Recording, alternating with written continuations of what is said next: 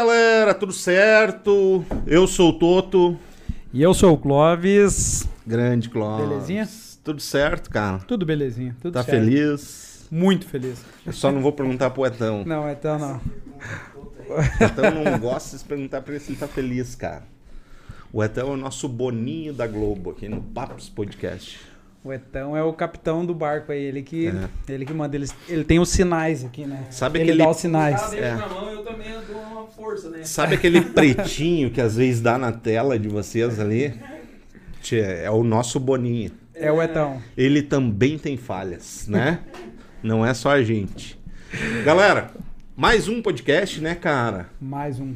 E hoje vai ser, hoje vai ser fantástico. Acompanha aqui que É, nós as vamos. histórias são boas. Boas, boas, boas. A gente fez um brick com esse cara. Ó, tem uma. que é Bichinho. sorte. Tem um convidado, É, cara. Esse aqui vai. É o nosso drone. Andrônica. Tchê, se inscreve lá, lá no nosso canal, ative o sininho, dá o joinha, o dedinho maroto, aquele cara. Compartilha. É. Manda ali isso, pra. Isso é fundamental para nós ganhar engajamento. Pra chegar o conteúdo chegar pra mais pessoas, né? É, exatamente. Para mais cara. pessoas virem aqui tirar alguns insights, aprendizado e até assim, ó. Tomada de decisões, né? ex- Aí sim. Aí sim. Tomada de É, decisão. óbvio que não sei se a gente. Né, Não, mas não é com ensina nós. alguma é, coisa. não, mas é com quem tá do outro lado é ali. É com quem tá aí. do outro lado ali. Isso aí, cara, isso aí.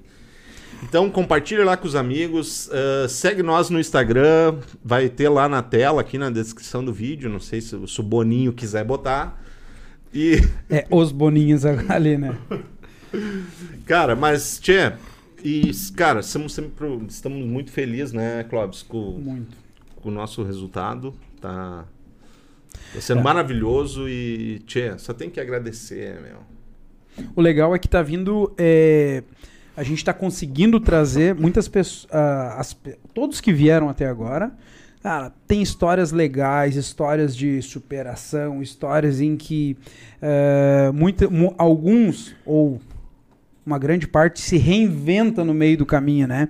Supera, supera as- às vezes as próprias expectativas, né? Exatamente. Então, isso que é legal. E por isso que a gente fala assim: ah, curte, compartilha isso aqui, porque é tomada de decisão, que nem o Toto falou agora, com certeza muita, muitos já tomaram ou despertaram para algumas coisas da vida, né? Seja que nem a gente falou da outra vez assim dos sonhos, né? Pô, tenho vontade de fazer isso, tenho vontade de fazer aquilo, vem pra cá.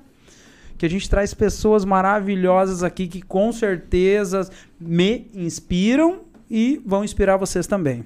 Topzera. Não esquece de dar o joinha lá se estiver curtindo o vídeo e se não tiver também É, só não pode ficar em cima do muro. É a corrente do bem. Só É. a corrente do bem, né? Corrente do bem vem dando certo. Ainda não certo. Isso aí. Tchê, e aí, Dirceu, cara, obrigado por aceitar o convite, cara, de participar conosco aí. Gente, é uma honra pra mim estar participando do Papos. É, já acompanho vocês, acompanho aí, bem acompanhando as pessoas que, que vêm trazer o seu conhecimento pro Papos, né? E agradeço muito, assim, pelo convite de, de, de poder estar contribuindo, né? Eu falo muito isso e eu acho que a gente veio no mundo é para se ajudar e contribuir com o conhecimento que se tem. E fico muito feliz pelo convite. Muito bom, e cara. pra mim, como eu falei no início, é uma honra estar com vocês aí. Pra nós que é a honra.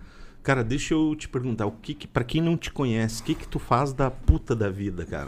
Cara, da puta da vida. É. Tchê, eu sou empresário. tá? Tenho uma empresa de confecção, né? Tenho uma empresa de lingerie. E há um ano atrás estou me aventurando aí no mundo fitness, né? Abri a primeira Uhum. academia aí e a gente tá nessa, nessa jornada aí. Dois ramos. Dois ramos completamente diferentes, né? Sim. Completamente diferente. Mas estamos aí na, na, na peleia. Pô, que Como legal, se diz, né? cara. sim. O, é, o ramo, é- o, o primeiro é de, de... Lingerie. Lingerie. Lingerie. Da onde que surgiu isso, cara? Eu nasci e me criei é, em fábrica de calçado, porque a família toda veio para Parobé em função da, da- do emprego, né? Em 82, isso. E a gente foi tendencioso aí pro, pro ramo do calçado. E em 2002 recebi uma oportunidade de, de trabalhar numa confecção de lingerie. Peguei gosto pela, pela confecção, né? muito mais do que pelo calçado. E daí para frente eu segui a vida na confecção. Pô, que Bacana. Teve na que confecção. bacana. Mas já foi, quando tu foi pra, foi pra esse, posso dizer assim, segmento, pra essa, pra essa linha de lingerie ou confecção de, ou, ou roupa, enfim? Não, tipo já entrei direto para confecção de lingerie. E aqui, então, nós estamos falando aí de 20 anos nesse segmento. 20 anos, 20 anos. Pô, Fui. é, comecei como supervisor de corte, né? Numa, numa empresa igrejinha. E daí depois ali fui galgando, fui, a gente foi crescendo junto e tal. E trabalhei por 12 anos na Crisdu. É, montei toda a parte fabril dela. Em 2019 acabei saindo da Crisdu em janeiro e montando a minha empresa em 2019, março de 2019. Então foi muito próximo ali uma troca de, de sair como diretor e montei uma empresa. Hoje a gente, eu trabalho para eles, né? Produzo para romance. Ah, temos cerca de, de 90 funcionários direto e indireto. Então tá numa, uma crescente boa aí. cara, caramba, cara, que bacana, É, uma cara. crescente boa. Cara, e, e esse lance, essa, essa mudança de diretor para ter um negócio próprio, A transição. a transição, isso, como que foi isso, cara? Sempre, sempre era o sonho? Qual que é? Na realidade, eu falo que as pessoas começam a empreender por alguns motivos, né? Ou por necessidade, ou por sonho, ou por empurrão, né? Então, eu sempre falo que desde muito novo, eu sempre fui em- empreendedor e sempre gostei da função de empreender. Então, ah, sempre fazia, ah, falamos, falamos em brick, né? Mas sempre fazia brick de bicicleta, trocava bicicleta por videogame, videogame por, por moto, e assim foi uma função. E essa troca da direção para montar uma própria empresa. Ah, direção, mas tu queria fazer isso? Cara, eu fiz porque tinha alguns sonhos, né? Então eu, eu fiz justamente para tentar buscar os meus sonhos. E claro que também tive um empurrão do, do Eduardo, que era proprietário da Crisu, disse, cara, vai que tô contigo, né? Ah, e deu, deu muito certo. Então, empreender é uma coisa, a gente fica sempre muito em cima do muro, né? Não sabe se vai ou se não vai, se vai, se não vai. E eu sempre falo que empreender, tu pode empreender de CLT assinada. É o só, intra. é só tu dar o teu melhor do que naquilo que tu faz, né? Então, tu ter um CNPJ ou uma CLT é in- indifere. Sim. O importante é tu estar fazendo o que gosta e dentro do que tu mais ama. A diferença é que aumenta as responsabilidades. Ou, é ou são diferentes. Aumenta um pouco, são diferentes. A gente Dá- brinca, né? Ah, vou me tornar empresário, vou chegar a hora que eu quero na empresa, a hora que eu quero. É, cara, a gente trabalha muito mais do que todo mundo. É verídico isso, né? A gente é o primeiro a chegar, o último a sair. Todas as responsabilidades caem em cima do empresário, né? Então muda isso. É um, um peso absurdo. Mas, tchê, ou vai ou vai. A gente não tem muita opção, né? Então, é, a escolha das realizações do sonho é assim: vai ou vai, não tem muita opção. Tem um preço a ser pago. Tem o preço. Tem um caminho a ser escalado, né?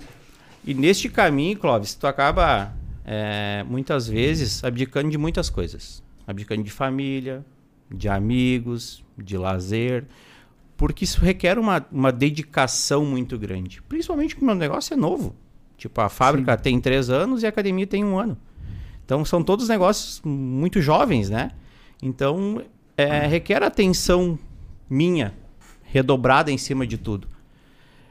Cara, eu sempre reúno todo mundo da família e digo, gente, olha só, nós vamos abrir um negócio novo. Sintam-se é, abraçados por mim, mas distante ao máximo que eu puder. Porque eu preciso viver o negócio. Então, o empresário tem dessas, de abdicar muitas coisas para conseguir realizar seus sonhos. E dentro dos seus sonhos, vem os sonhos da sua da- dos seus filhos, da, da sua esposa, e vem da família, né? Mas tem que estar longe da família, tem que estar no negócio pra dar cara, pra dar forma pro negócio, né? Sim. É, tu tem que estar junto pra dar para dar as diretrizes, né? Pelo, pelo menos inicialmente até se instalar. É mais ou menos isso? Porque tu tem dois, de dois, tu começou dois negócios bem pertinho um do outro, né? Muito próximo. Cara, e aí como é que não enlouquece? Tchê, tem E dois uns- negócios grandes, né? Tem uns remédios que é bem bom. tem uns remedinhos pra dormir que dá uma ajudada, todo que olha, que dá um. Deita e apaga. É, deita e dá uma desligadinha. Mas. Cara, é muito complicado. Não é fácil. Não é fácil, Clóvis. Não é assim, ah, mas é barbado ser empresário. é bar-". Não, não é barbado. É complicado. Se fosse barbada, todo mundo ia. Mas também é complicado o cara ficar em cima de um muro. Depende, deixando de realizar um sonho, deixando de, de, de pensar num futuro, deixando de prosperar. Cara, tem vontade? Negão, foca e vai. Eu escutei um cara falando esses dias, eu comentei contigo, Toto, aqui.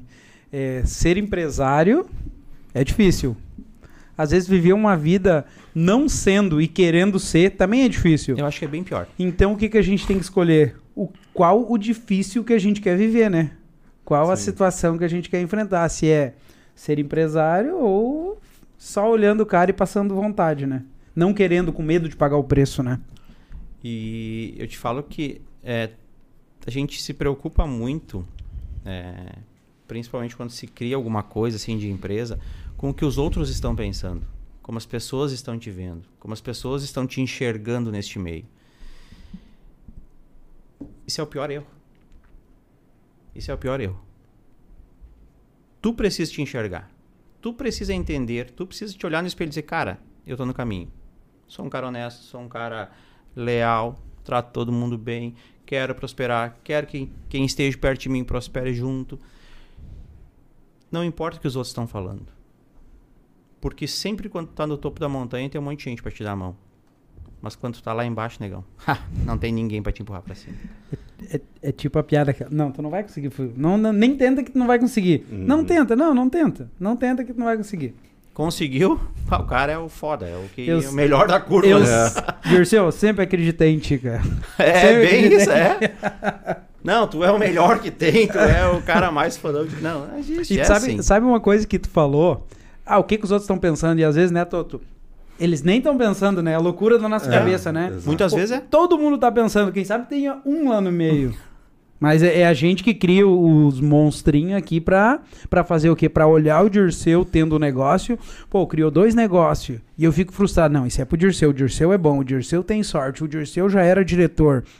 Então o Dirceu, esses negócios caíram no colo dele. É as, é as historinhas que eu conto da minha história, né? Pra ficar frustrado. E, e muitas vezes a gente enxerga, como tu falaste, assim, é, a cabeça do empresário ela é muito ocupada. E muito ocupada que eu te falo é pensando em tudo. Porque a gente Nem vive fala. numa montanha russa. É o dia inteiro. Tu levanta de manhã motivadaço. Meu, hoje vai ser o dia, vou arrebentar, vai ser foda. Sete e meia da manhã tem boleto a pagar, oito horas tem boleto a pagar, meu Deus, entrou dinheiro. Cara, é uma pilha de coisa que tu, em uma hora, toda aquela motivação que tu acordou, mudou. Mudou. E daí se, se automotiva como? Se o cara não tiver uma percepção boa, dizer, cara, vai dar. Vira a chave, pau na máquina de novo. As coisas não viram. Então a gente tem muito. Eu, eu, eu, eu gosto muito assim. Eu nunca fui de olhar muito para empresários fora da nossa região. Ah, Dirceu, mas tu, pá, tem um cara lá, o fulano que é. Não, não, cara, nós temos empresários de excelência na nossa região. Aqui. Nova. Hartz tem gente gigante, Parobé tem gente gigante, Igrejinha tem gente gigante. Que se tu se espelhar um pouquinho nas atitudes das- das- de- desses grandes empresários, é o, é o caminho deles que tu deve seguir. Desses grandes empresários daqui, né? Da nossa região. Essa, essa é a nossa intenção aqui. Trazer pessoas, exemplo. Pô, olha só o sucesso. Tem dois negócios grandes, dois negócios prósperos aqui. Eh, eu fui uma vez numa palestra, há al- alguns anos atrás, numa palestra de um, de um cara bah, gigantesco, cara. E vou dizer assim, eh, eu voltei pro meu negócio assim, meio. duas semanas meio depressivo. Porque, pô, olhava o cara lá assim, gigante de ser o cara com negócio na Europa, em, cara, nos três continentes no mínimo. Pô, daí eu volto pro meu arrozinho e o meu feijão aqui, cara, um negocinho pequenininho, assim, trabalhar ali, com as dificuldades, acorda de manhã com um boleto na cara, cara, vira pro lado, assim, abre a, pra pegar a escova de dente, boleto ali, cara, ali, boleto, boleto, boleto. e aí o cara chegando de jato pra dar palestra e tal. Até que eu internalizo assim que não, Não é, aquilo lá é dele, ele já tem anos e anos, décadas de história. E aí eu olho para pessoas aqui do meu lado, né? Pô, vamos se inspirar no fulano, vamos se inspirar no Dirceu, no outro que tem um negócio aqui. Qual é que é a mentalidade? Enfim, pegar todo, é modelar o cara, Sim. né? Se inspirar nessas pessoas, né? A gente tem. Quantas empresas calçadistas a gente tem na Nova Hartz aí de pessoas bem-sucedidas? Né? Vamos pegar um, uma Marte da vida, vamos pegar um Ramarim, vamos pegar uma Bibi de Parobé, vamos pegar uma Boteiro de Parobé, vamos pegar uma Picadilly de Igrejinha. Vamos pegar empresas assim, Beira Rio, que é da nossa região. Calçado Sandra tem aqui na Calçado Varsa também. Sandra. Então são pessoas que, cara, que já deram um sangue. Que todo esse percurso Sim. que nós agora estamos fazendo, que eu e vocês, a gente está traçando agora, os caras já passaram um milhão de vezes em cima, né? Exato. Então eles já, eles já amaciaram. A gente não precisa errar tanto quanto eles erraram, porque eles também erraram. E empresário erra muito mais do que acerta. Só não pode deixar de acertar. É isso aí. Nunca, né? Então a gente pega. é, eu olho para pessoas muito próximas de mim. Tipo, ah, o, o Eduardo da Crisu, cara, é um cara que é um espelho pra mim. Eu já falei isso e repito um milhão de vezes. É um cara que chega em casa duas horas da manhã, sete na empresa. Não interessa quem seja. Então eu era o diretor dele, eu chegava 20 para 7. Porra, o cara é, é presidente, eu vou chegar depois do cara? Não, né? Nem a pau. Então é um, é um cara que tem, te tem como espelho. E tem outras pessoas, tem outras empresas que a gente pode focar e seguir o caminho dos caras. A gente Só- não precisa sofrer tanto, né? Só uma pergunta. Mas tu poderia chegar depois dele? Tu poderia? Poderia, com certeza. Mas eu é- tinha essa liberdade de chegar depois. chegar? Tinha, mas tu não, chegava. chego. Não, não. Isso é a mentalidade do empreendedor que não, ainda não tem um CNPJ, né? Porque o que acontece muitas vezes, né? tu com o teu caminhão betoneira lá. Depois eu vou contar a história do caminhão betoneiro. É, às vezes, às vezes, em alguns casos, não são todos, que se eu posso chegar a 7, eu vou chegar a 7,5. E aí diz, pô, mas o Dirceu tem sorte. E da noite pro dia ele tem dois negócios, né? Então é os pequenos detalhes, né? As pequenas coisinhas. E é como a gente falou no início, né? Eu acho que empreender tu começa antes mesmo de ter um CNPJ, né? Exato. Antes mesmo de ter um CNPJ. Se tu honrou tudo que tu fez é, em outras empresas, cuidando. Tipo, eu cuidei da, da, da empresa como se fosse minha. Tratei ela muito bem. Então, é, comecei uma empresa com 11 pessoas e saí dela com 670 pessoas. Então, eu, eu vivi o negócio, eu amei o negócio, eu cuidei do negócio como se fosse meu. Então, eu não ia me dar o luxo de chegar depois do presidente nunca. Porque eu não acho, eu não achava justo isso, entende? Não, não é certo isso. Se eu quisesse não ir trabalhar de manhã, porque eu estava chegando de viagem, não precisaria, não precisava, não precisava ir trabalhar. Mas eu não me sentia confortável com isso, Cabeça de dono. de dono. Então a minha ideia era sempre estar próximo dele e vendo, cara, não, se ele faz assim, eu também posso. Se ele chegou às duas, por que, que eu vou ficar a manhã inteira dormindo? Cara, deixa pra dormir quando morrer, né? Agora é pau na máquina, descansa depois, né? Aproveitar a vida, né, Toto? Eita, Tô apavorado. falamos que hoje ia ser, hoje ia ser violento É. o negócio. Eu, eu me considero um vagabundo escutando você falando. Mas não acorda às oito, né? Não, não. Ah, não. Conta aí ah, como é que Mas o meu, o meu pensamento ele fica congelado até as 8. É, ele fica em estado de coma ali até as 8. Fica paradinho ali. Paradinho. Cara, O Toto tem a história da, vida- da betoneira que não vai ser agora, vai ser depois ainda, o marco da vida dele. Mas, eh, cara, eh, não, eu também, eu acabo. O cara hoje ele se envolve tanto que. que a gente acaba ah, tendo essas. os compromissos, na verdade, né? Eu acho que hoje, se o cara passou uma hora, acaba encurtando o, o dia no trabalho, assim, também. E eu não sou muito regrado, cara, de horário, assim, de. de. Ah, eu preciso acordar seis horas entendeu? Ou eu tenho que acordar 4 horas da manhã, sabe? Hoje eu sou mais de boa. Cara, amanhã eu posso dormir meia hora a mais. Amanhã eu posso dormir uma a mais. Entende? Tudo Mas depende fa- falando do nisso, dia. tu tem obra em vários locais. Uhum. E tu vai nas obras ou não? Cara- vai sempre, não vai, de vez em quando? Cara, eu Agora- tenho ido.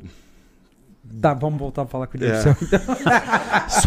Tem umas coisas Não, que porque- pra falar, né? Não, não, Claro ok. que dá. Tô com Não, frequência. claro. Não, vamos- É. Tô brincando. Pois é, Dirceu, vamos lá. Mas tu sabe, cara, que hoje o trânsito, às vezes, ele, ele te, te acaba prejudicando de uma forma que tu deixa de produzir em outra. E tem outros meios hoje de. É que, é que tu sabe por que, que eu perguntei pra ti? Porque eu acho que o Dirceu, eu, eu vi uma, o Dirceu falando algumas coisas agora, num outro podcast, numa outra conversa, né? E, exemplo, eu acordo quatro e meia.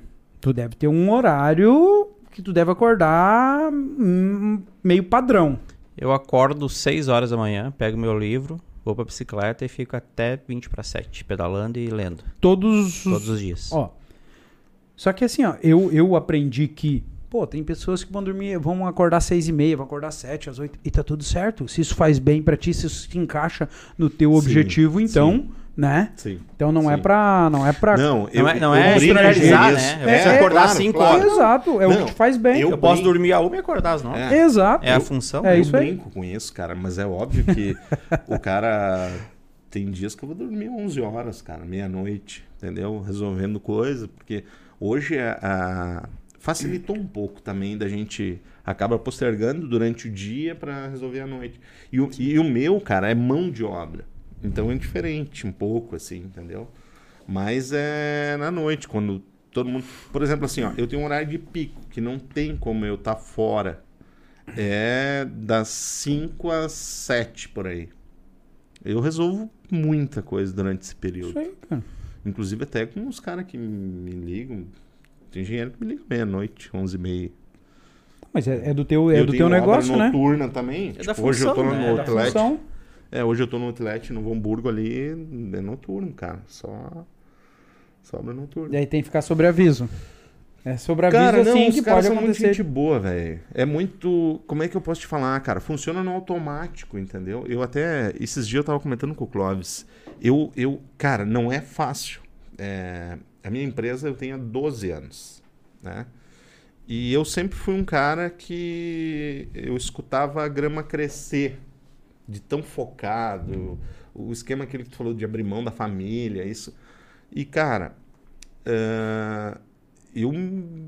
Porque na minha concepção eu não podia errar. Entendeu?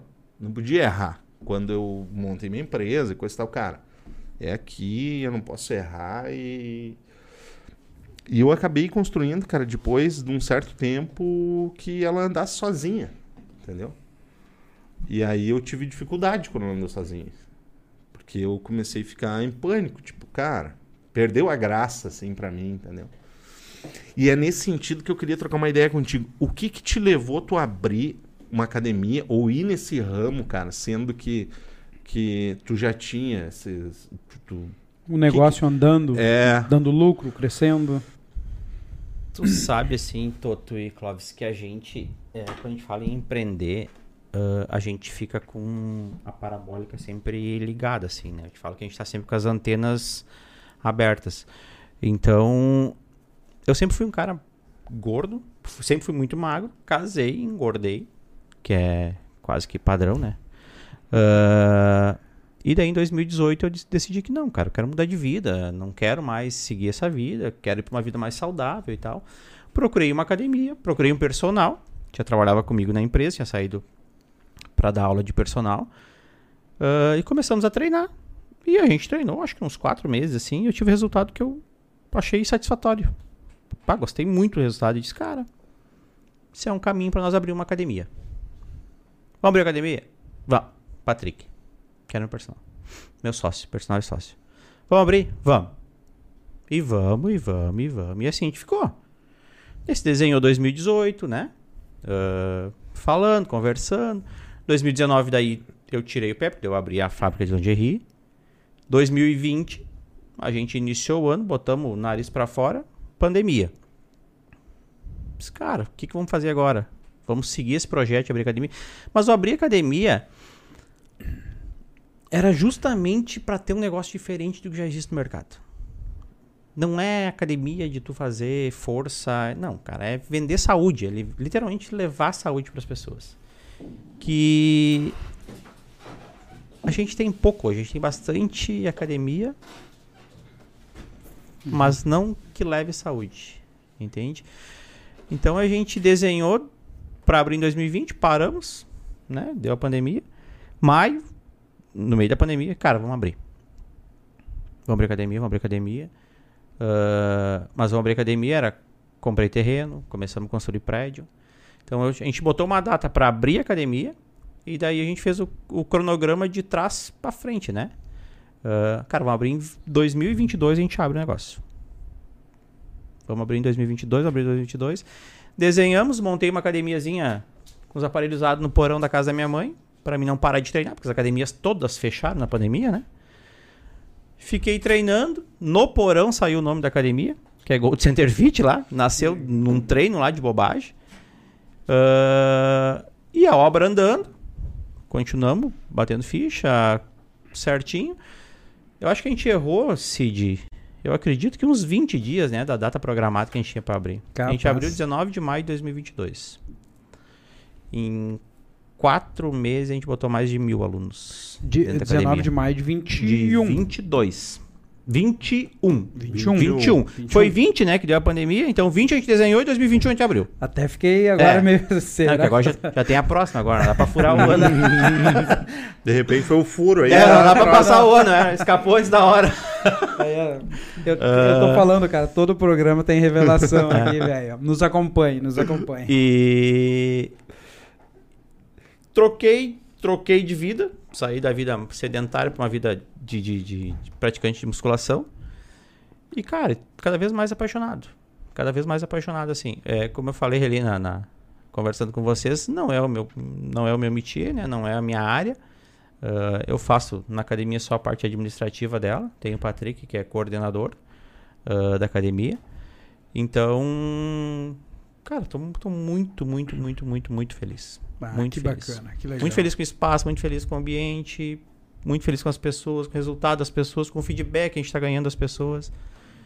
Então, para mim foi sensacional, assim, doutor. Ô, Dirceu, uh, cara, tu tem, tu tem uma, uh, tu deve ter hoje uma, uma estrutura que, que te que faz um trabalho, por exemplo, o teu financeiro, tu faz mesmo isso? Não, Quem... não, não eu tenho, tenho a, a Daia, né, que faz o financeiro da fábrica, faz o financeiro da fábrica e todo o financeiro da academia. Uh, o porquê que eu junto assim para entender um pouco? É, a fábrica não é tão gigante que eu preciso ter uma pessoa só, né? A gente tem um uhum. único cliente que é a Romance e a academia também não ocupa uma pessoa sozinha. Então a gente Otimizar. acaba juntando e ela é uma pessoa de confiança, é minha sobrinha, já tem 16 ou 17 anos na área administrativa, financeira, IDP. Então foi um dos pilares que me ajudou bastante, assim, né?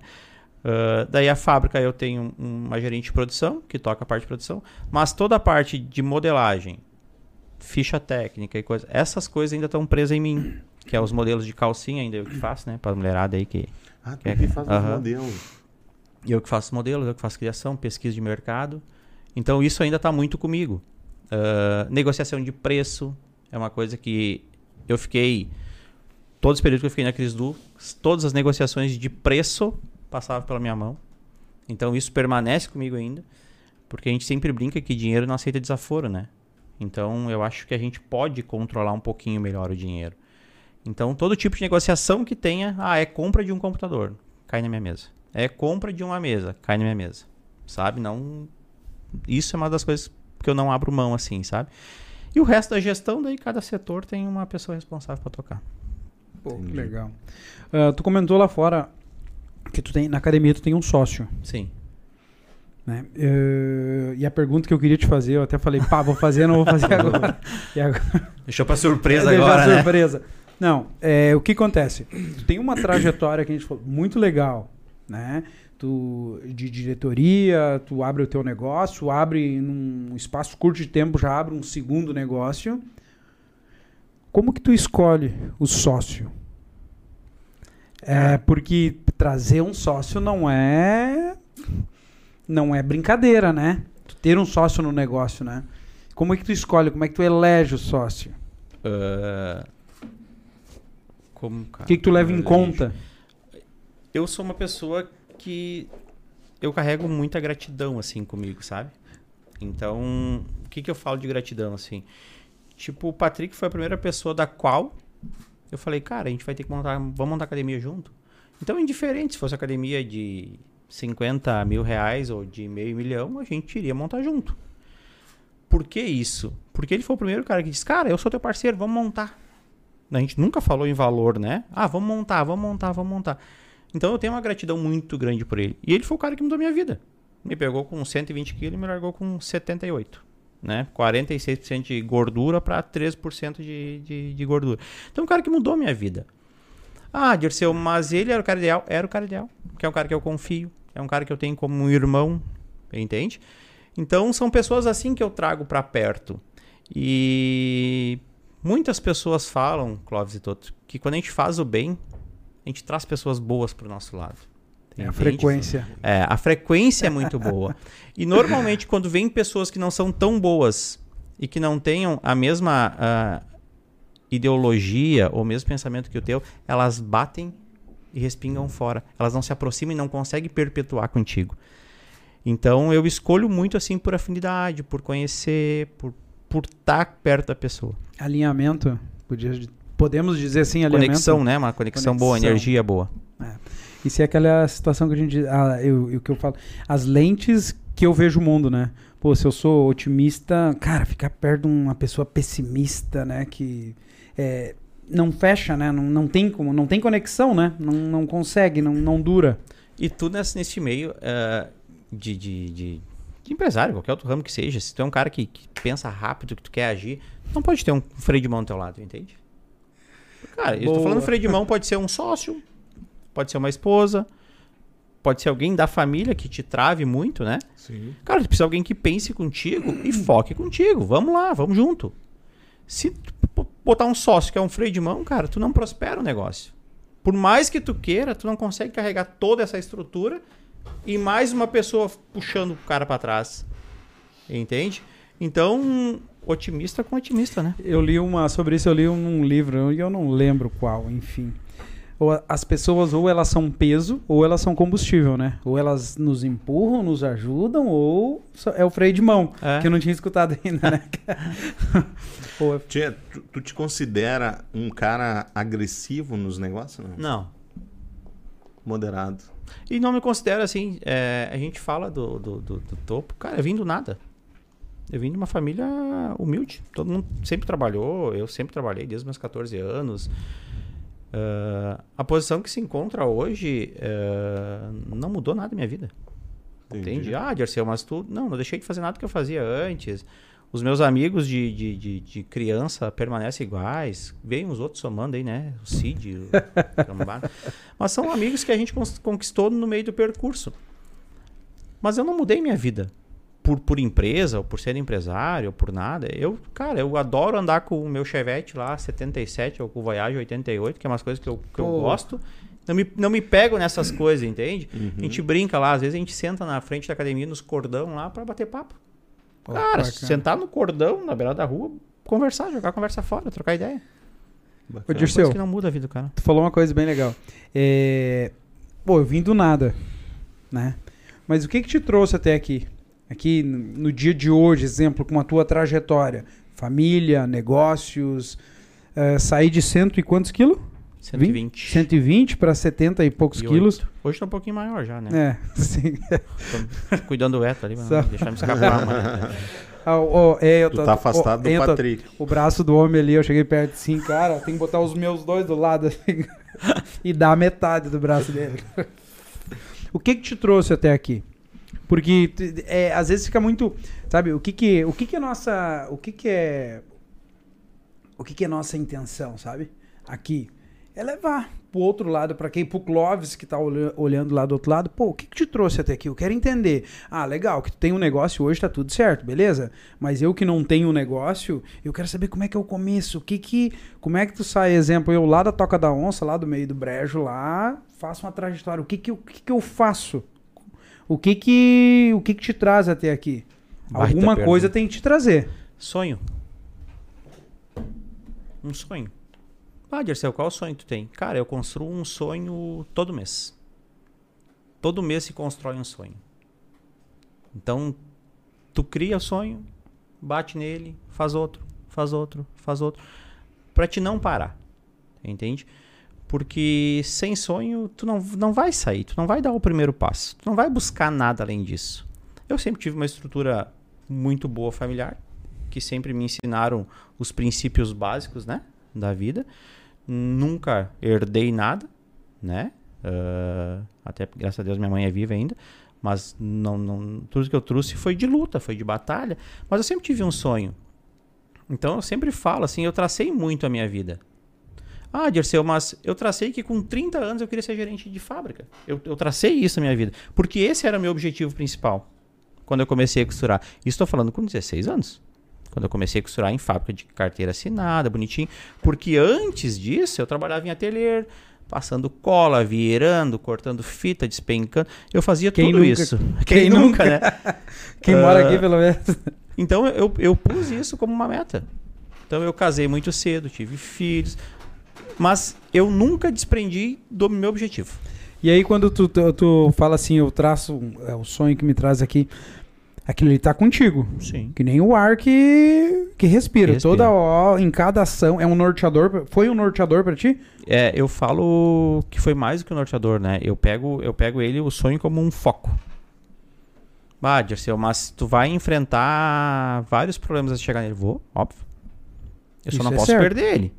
Eu posso chegar aqui, encontrar a xícara, desviar dele, mas eu preciso retomar a linha porque eu preciso chegar nele. Ele é o meu foco. Ele é onde eu preciso chegar. O olho sempre no destino. né? Sempre no destino. Porque normalmente a gente bate num, num- num- num problema, né? Se desvirtua para um lado e depois já segue para ou fica mirando várias coisas. Não, eu tenho um objetivo e é lá onde é que eu vou fechado. Bacana. É isso que a gente falou. De- de- eu acho que em- quase em todo programa saiu isso, né? É, que as pessoas, muitos deixaram de sonhar, né? As pessoas não pensam mais. Pô, a pergunta que mudou, uma das perguntas que mu- mudou a minha vida foi: um dia eu li num livro de novo, O Poder da Ação, acho que foi, que transformou tudo. Como é que eu imagino daqui a 20 anos, daqui a 10 anos? Porque ninguém pensa, né, Dirceu? É, ah, daqui 10 anos eu quero estar ferrado, eu quero estar muito ferrado. Não, eu quero estar bem, beleza, quero estar bem. O que que tá fazendo agora para chegar lá, né? Ah, o que a maioria faz, o que uma, uma, uma parte, vamos dizer assim, é só pensar no dia de hoje, né? Ou no final de semana. É, o dia de hoje ele é mu- muito curto, né?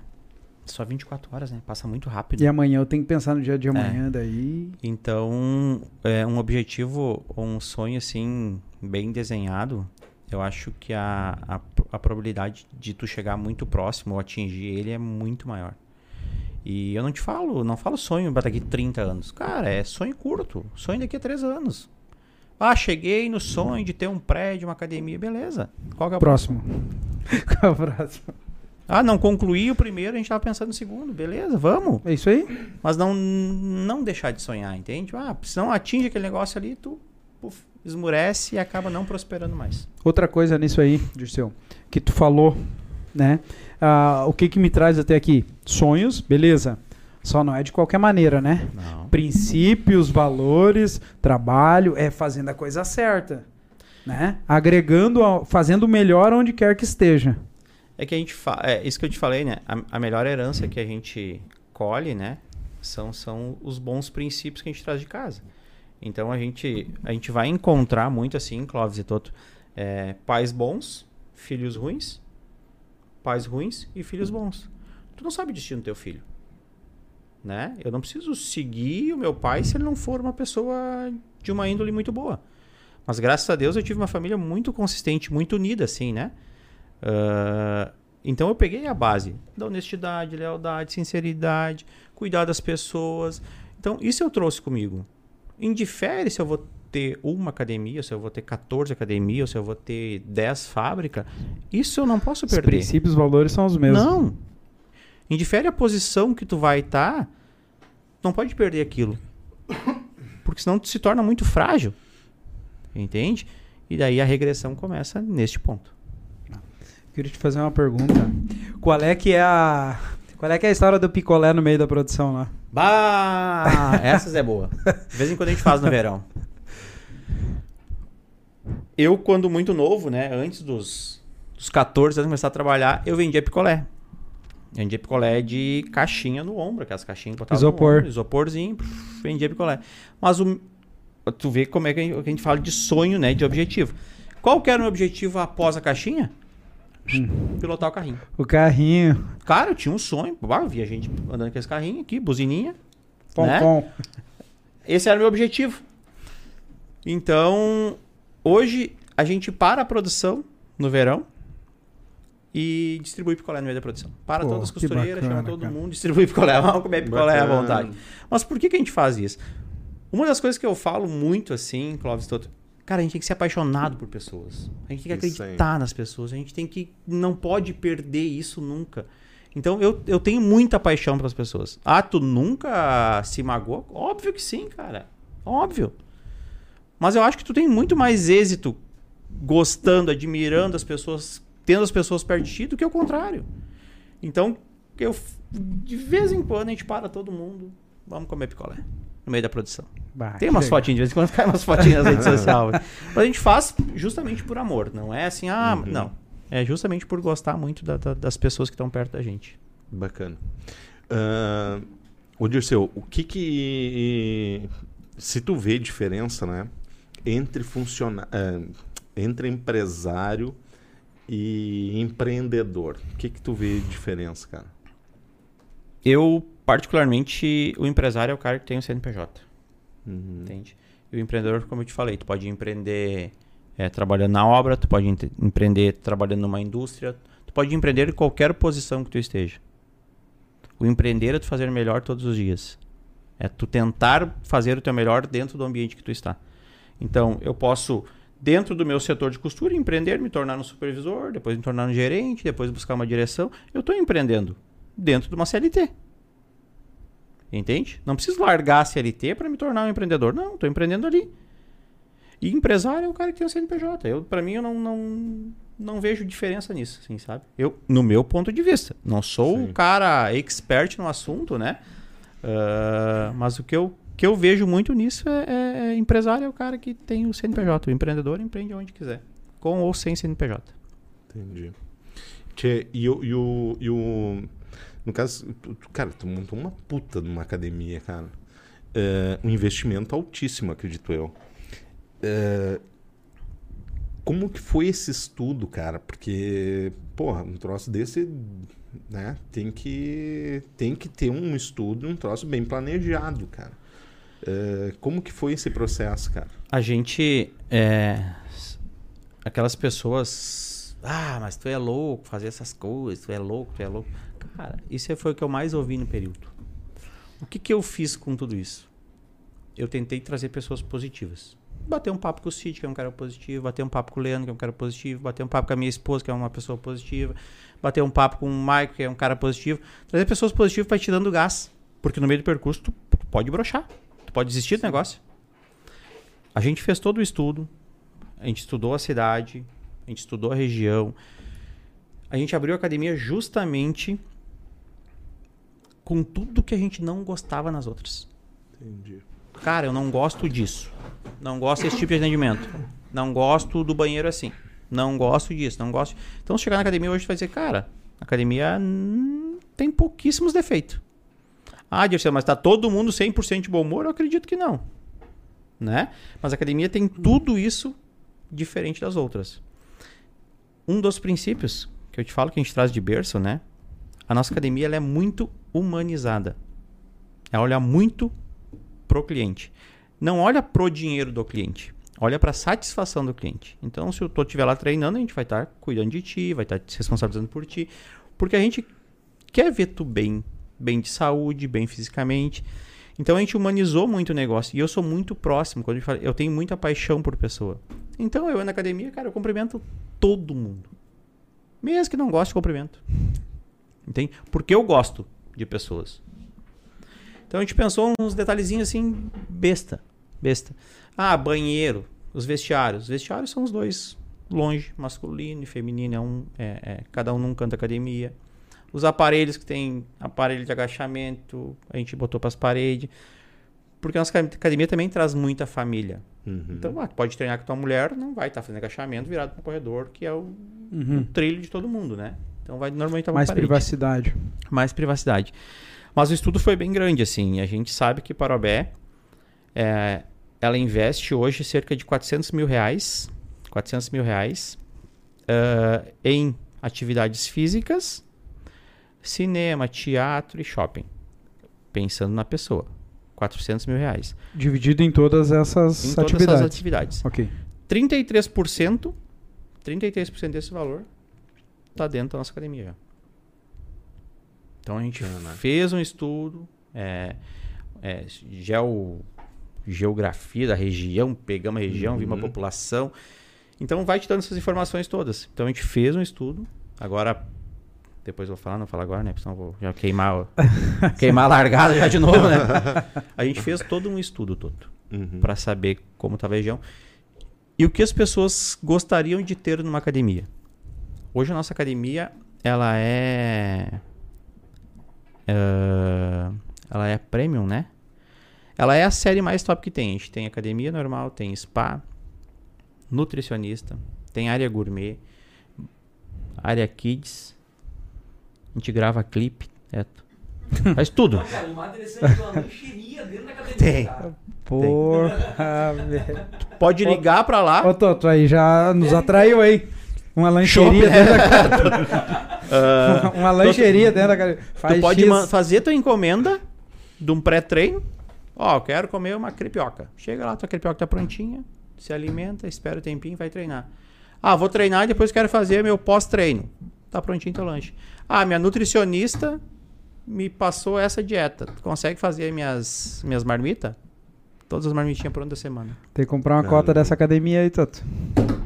Não vendemos mais. Porra, cara, ó. Ô, Toto, Cara, eu vou, eu vou Tem- tem conhecer a tua academia. tem lanche, tem um, tem Pastel lancheria, de velho. bacon tem lá ou não? Não temos. Não tem. Temos, é? Pô, Não temos, né? Uma, um, na, na? Nos suco. bastidores. Ah, sempre rola um pastelzinho. Daí a Nutri morre, né? Ô, Dirceu. Legal, tu falou que fez ó, planejamento, estudo e tudo mais, pesquisa, legal. Ainda tem um feeling de empreendedor nisso aí? Nesse projeto? Tem. Porque não, eu acredito que só por pesquisa, só por, eh, enfim, todos os dados, números, não se monta um negócio desse tamanho assim, né? Qual empreendedor hoje que não acredita nele? Aquele que não tem o negócio. Agora é minha Cara, vez de mas bater. eu, eu- eu- por isso que eu te perguntei antes se tu, se tu te acha agressivo. Eu, cara, eu te acho agressivo. Mas porque eu tu- não sou, cara. Eu sou, um- tu- eu tu- sou medroso. Eu sou um cara que tem medo. Agressivo Tô- pode ser no sentido de, de, de ir lá e fazer. Não é agressivo, Não, daí, não, né? eu digo agressivo de ir lá e fazer. e diz, cara, velho, é Tem- isso aí. Tem várias coisas todo que a gente pega e olha pro empreendedor e pensa assim, cara, o cara é um pá, um super-homem. Meu, fala com todos os empresários e pergunta, tem medo? Tem? Óbvio que tem, cara. Tem medo de, de o negócio não dar certo, tem medo Qual de... o teu maior medo? Cara, eu tenho medo da morte. Esse é o meu maior medo. Por trauma, talvez, mas o meu maior medo é a morte. Tu não acha que é por não viver muito? Não. Eu vivo, como eu te falei, né? Eu vivo é, limitado. Dou atenção pra família hoje muito mais do que eu dava antes. Mas dou mais atenção. Mas o meu maior medo é morrer. Enquanto eu não morrer, negão. Não está preparado. Pau na máquina. Mas tu sabe que eu ouvi o, o padre Fábio de Mello, cara, falando na morte eu mudei meu pensamento. É, a gente cria um- uns... bit- Porque, cara, te- tem um lugar que aquele o, o bagulho do caixão lá, ó, dançando lá? É. Cara, o ritual dos caras é festa, velho. Pra nós, a morte é um. Né? Ah, é que daí. Ah, isso- aí vem uma série de coisas junto falar di- disso, né? É que a gente. ah, na Não verdade, que a eu única, tô preparado pra morrer, né? Obviamente que não, né? a única coisa certa na, na, na vida né, é a morte. Já, Isso. já tá definido. É. Sim. Eu vou morrer, vocês vão morrer, todo mundo vai. Só que a gente não sabe. Teve na, na estrada o Cid falou: vou botar cinto. Eu disse, cara, não sei se é teu dia, né? Eu, eu já tô com o meu, né? Vai que não seja minha hora. Mas a gente brinca, mas cara, a gente não sabe. Claro. Então a única coisa que a gente não sabe. Imagina se soubesse. Não, não, não. Bah, não. vou morrer daqui um mês. Tá É proteção, né? Não É. saber isso é A proteção. gente não sabe. Cara, deixa eu te perguntar, Dirceu. eh, quais livros, cara, que tu lê? Qual que é a linha de... Eu sou muito afic- aficionado no Napoleão Hill, Mastermind. Então é os livros que eu Fez, sigo. fez uma Mastermind, eu ouvi tu falando, né? Sou comendador do Lince, né? De uma turma. Semana retrasada, eu acho, fiz o meta gerencial do Mastermind. Então eu sou aficionado no- na linha deles. É, é, cara, é um treinamento fora da curva. Hoje, hoje teve um outro comendador lá na empresa lá. Eu fiz o Mastermind, acho que foi em 2013. Acho que foi por aí, fa- faz tempo. Teve o Jeff, Jeff Barbosa, lá na empresa lá de Novo Hamburgo. Ele lá. Mas tu E me- sabe, né, que tu fez o Lince, né? Sim. tu pode frequentar todas as turmas de Lince que tiver daqui pra frente, né? Tu tem acesso livre. Tu pode ser apoiador em todas as turmas. Isso é bom o cara tá reciclando, sabe, Clóvis? Eu passei um tempinho agora envolvido e dei uma relaxadinha. Uhum. Então agora reciclei, fiquei quatro, quatro dias, não, cinco dias, né, Cid? Eu acho. Quinta, sexta, sábado. Não, quatro dias. É, num hotel, sem sair do hotel, só trabalhando em E- cima do método gerencial do Mastermind. Qual é, que é o nome do treinamento? Meta gerencial. Meta gerencial. Pô, bacana aí, ó, Toto. Tu que quase surtou quando ficou, tua firma andou sozinha, ó, cara, aí, ó. Ô, mano, deixa eu fazer uma pergunta pra vocês aqui. Bem- Claro, o Boninho. O Etão é o Boninho do Papos. Te tirar o microfone. Eu queria saber de vocês três, cara. O que, o que, que significa o livro? Pra um, a tua resposta, depois do todo e depois dele. O que, que, o que, que o livro significa pra vocês? O livro que. O que O li- livro. Um O livro. livro que tu lê. O livro que tu tem É, dia qualquer livro. Qual que, qual que é o significado que, Que tu tem pra lê. ti? Pra mim, É, pra pra mim ti. é aprendizado. Pra aprendizado. Pra mim é aprendizado. Tá, entendi. Pra mim aprendi é é aprendizado. A palavra que eu defini os livros, defino é aprendizado. Massa. E tu, tu, tu, Eu agora, não podia ser o Dirceu? não, cara, eu, eu, na verdade, eu curto ler. Sabe aquele leitor vagabundão, assim? Só eu me considero assim. Só que é, eu cobro meus filhos que leem, coisa e tal, né? Só- é, eu não tenho, na minha... Eu preciso explicar uma outra coisa antes disso. Eu tenho um problema, cara, que eu me eu mesmo me diagnostiquei e a minha esposa concordou. Eu penso muito mais rápido do que eu falo. Muito mais rápido. Tanto é que eu tenho dificuldade às vezes de interpretação por isso. Que eu penso muito rápido. E um dos maiores desafios meu é, é eu não consigo gravar a história. Eu tiro só Cara, eu comprei um livro, agora eu tava falando pro Etão hoje isso. Eu tava em Goiânia, pô, três horas de viagem, coisa e tal. Cara, vou, vou comprar um livro. Cara, eu li, eu acho que umas 15, 20 páginas. Entendeu? Ah, aquela metodologia do livro, ah, eu fui muito pelo título também, que eu achei interessante. Eu já tenho aplicado há cinco anos atrás. Entendeu? E. Então, cara, eu curto o cara que, né, que busca inspiração nos livros, coisas e tal. Eu não sei se eu me considero um cara que. que e, cara, porra, eu li livros que eu, que eu sigo até hoje, né? Que, que é um básico lá, que é um líder servidor. Cara, muito bacana. E o Arte da Guerra, que eu li também, sabe? Então, hum, que foram uns caras de. uns livros de cabeceira, assim, que eu trago até hoje, assim. Mas eu acho que eu não, eu não posso me considerar um cara que lê, lê, lê direto, porque eu não consigo gravar, cara. Eu posso ler e eu vou tirar só duas, três coisas ali, eu, pra mim acaba sendo uma perda de tempo, Mas né? gravar, tu quer dizer gravar todo o livro? A Não, de tirar a parte? história. É, cara, eu não sei se eu. Se eu Mas talvez tu não, tu não eu sou não muito grava mais. E, não eu, lê, e, não cara, eu, eu, eu vou te falar um negócio assim, ó. A minha visão. Eu acho que. Minha visão. De forma alguma, cara, a gente é contra a leitura. Deixar bem claro isso, porque a gente tá na rede social, né? É, também, e, eu prefiro esse caminho, é, a troca de ideia, entendeu? Trocar de experiência. é, buscar conhecimento através de experiências É que assim, de, ó, de ele, fe- pessoas, ele fez assim. uma pergunta, mas beleza.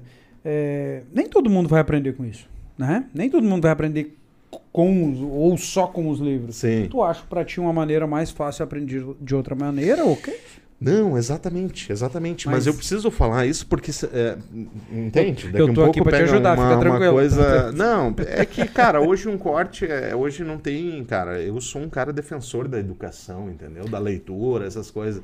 Só Mas que, se eu- cara, se eu não mudar- pode fazer o que eu faço, né? Se eu mudar a pergunta do Eto, é, tu gosta de Amado Batista, né? Não. Eu. Então, assim, o Tu gosta, tu gosta de música? Cara, eu sou muito eclético, cara. Tá, não, mas Tem tu gosta de eu música. Tu consegue de- gravar a música? Não, Não? não. Eu ia dizer, cara, troca o livro, a leitura pelo audiolivro. Porque eu dentro Sim. do carro eu ponho o audiolivro, meu. Ah, vou a Canoas, vou escutando um audiolivro. Sim. Mas pegando a pergunta do Eto ali, cara, eu pra mim é conhecimento também. Entende? É, é tu entender o que as pessoas de sucesso fizeram pra chegar onde chegaram. Tu vai copiar tudo que fizeram? Não. Não. Mas tu vai saber o que eles fizeram. Sim. Agora vai de ti, seguir ou não. Eu, eu, agora eu, vou, eu posso dar o meu feedback de, por- de por que eu fiz a, a pergunta. À vontade, Porque capitão. assim, cara, eu não sou um guri, né, de 20 anos, 22 anos. E, e, e aí, cara, eu, eu tenho um pouco de medo desse, dessa questão leitura, dessa questão livro, porque realmente foi uma coisa importante. São experiências que outras pessoas passaram, saca? E não quer dizer que o, o que o cara passou vai ser a mesma coisa que o Dirceu vai Não. passar, as mesmas, mesmas dificuldades. E aí acaba que eu tenho um pouco de medo, sabe, da questão ler livro assim, se tornar. O livro se tornar quase. Tipo uma um receita, estudo. uma É isso, receita. uma receita. É. Mas tu sabe que uma, uma frase, e agora eu, eu, eu- uma frase que, que eu li nos últimos livros aqui, pra mim ficou muito claro, cara. E uma das coisas que eu digo, Dirceu, que mudou minha vida foi a autorresponsabilidade. Que eu já praticava inconscientemente, e eu li o poder da ação, e, cara, pra mim mudou a minha trajetória. Eu já falei com o pessoal. Autorresponsabilidade. Ah, aprendi no Mastermind demais. Ah, li, fui ler as 16 Leis do Sucesso alguns anos depois do curso de novo. Tá É, lá o meu bom. livro todo rabiscado.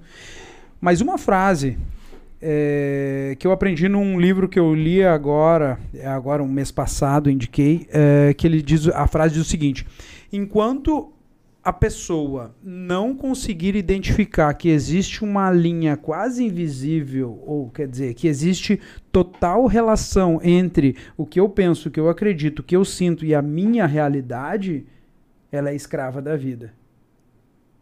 Né? Porque eu não faço, eu- é, porque a pessoa não consegue fazer correlação, né? Relacionar. Porque o que acontece? Ah, eu tô vivendo isso aqui, é culpa do fulano, né? Porque daí é fácil eu dizer assim, nossa, o Dirceu tem sorte, tem duas empresas, nossa, mas ele tem uma mulher que é positiva, ele tem o Cid que é positivo do lado dele, eu tenho só pessoa negativa do meu lado, eu tenho só gente que chora do meu lado. Mas ele não tem consciência, essa pessoa não tem consciência ainda de que é ela quem escolhe o ambiente dela.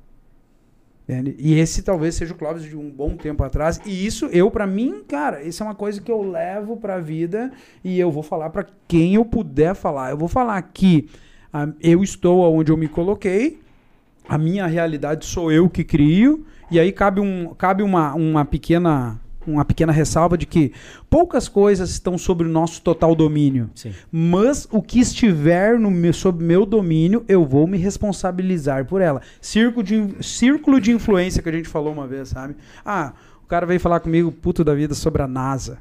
Ah, a NASA tá fazendo isso. E o cara brabo, cara. O cara brabo.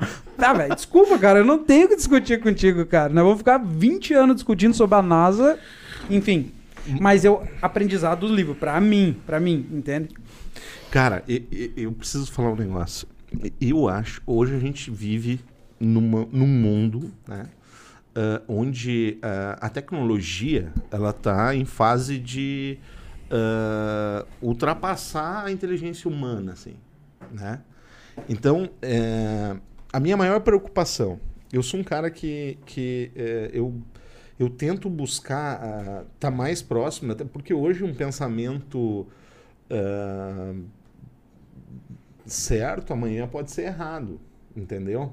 Na, na- ou que a gente segue um pensamento hoje, pode ser que amanhã já é ultrapassado isso. Eu tenho muito medo em cima do que eu falei do, leita, do Etão, Ah, da Leitão. Ah, de seguir uma receita. Entendeu? Seguir uma receita. Tanto é que eu tava vendo essa semana, cara. Tu sabia que tem, que tem cursos hoje, cara, pra tu. ah, ah, tu ser. Os caras te. fazer bullying, cara, contigo. ah, curso, cara. Curso. Pra achei- fazer, pra fazer bullying. é. Sério? Cara, os caras vão lá, tu paga, tu vai no curso, o cara te chamou de tudo. quanto- Porque a, a, a galera acha que. Acha não. O, o cara explica que isso é fundamental pro crescimento da pessoa. Entendeu? Porque tudo leva a um. É aquilo que, que, que a gente vem falando aqui.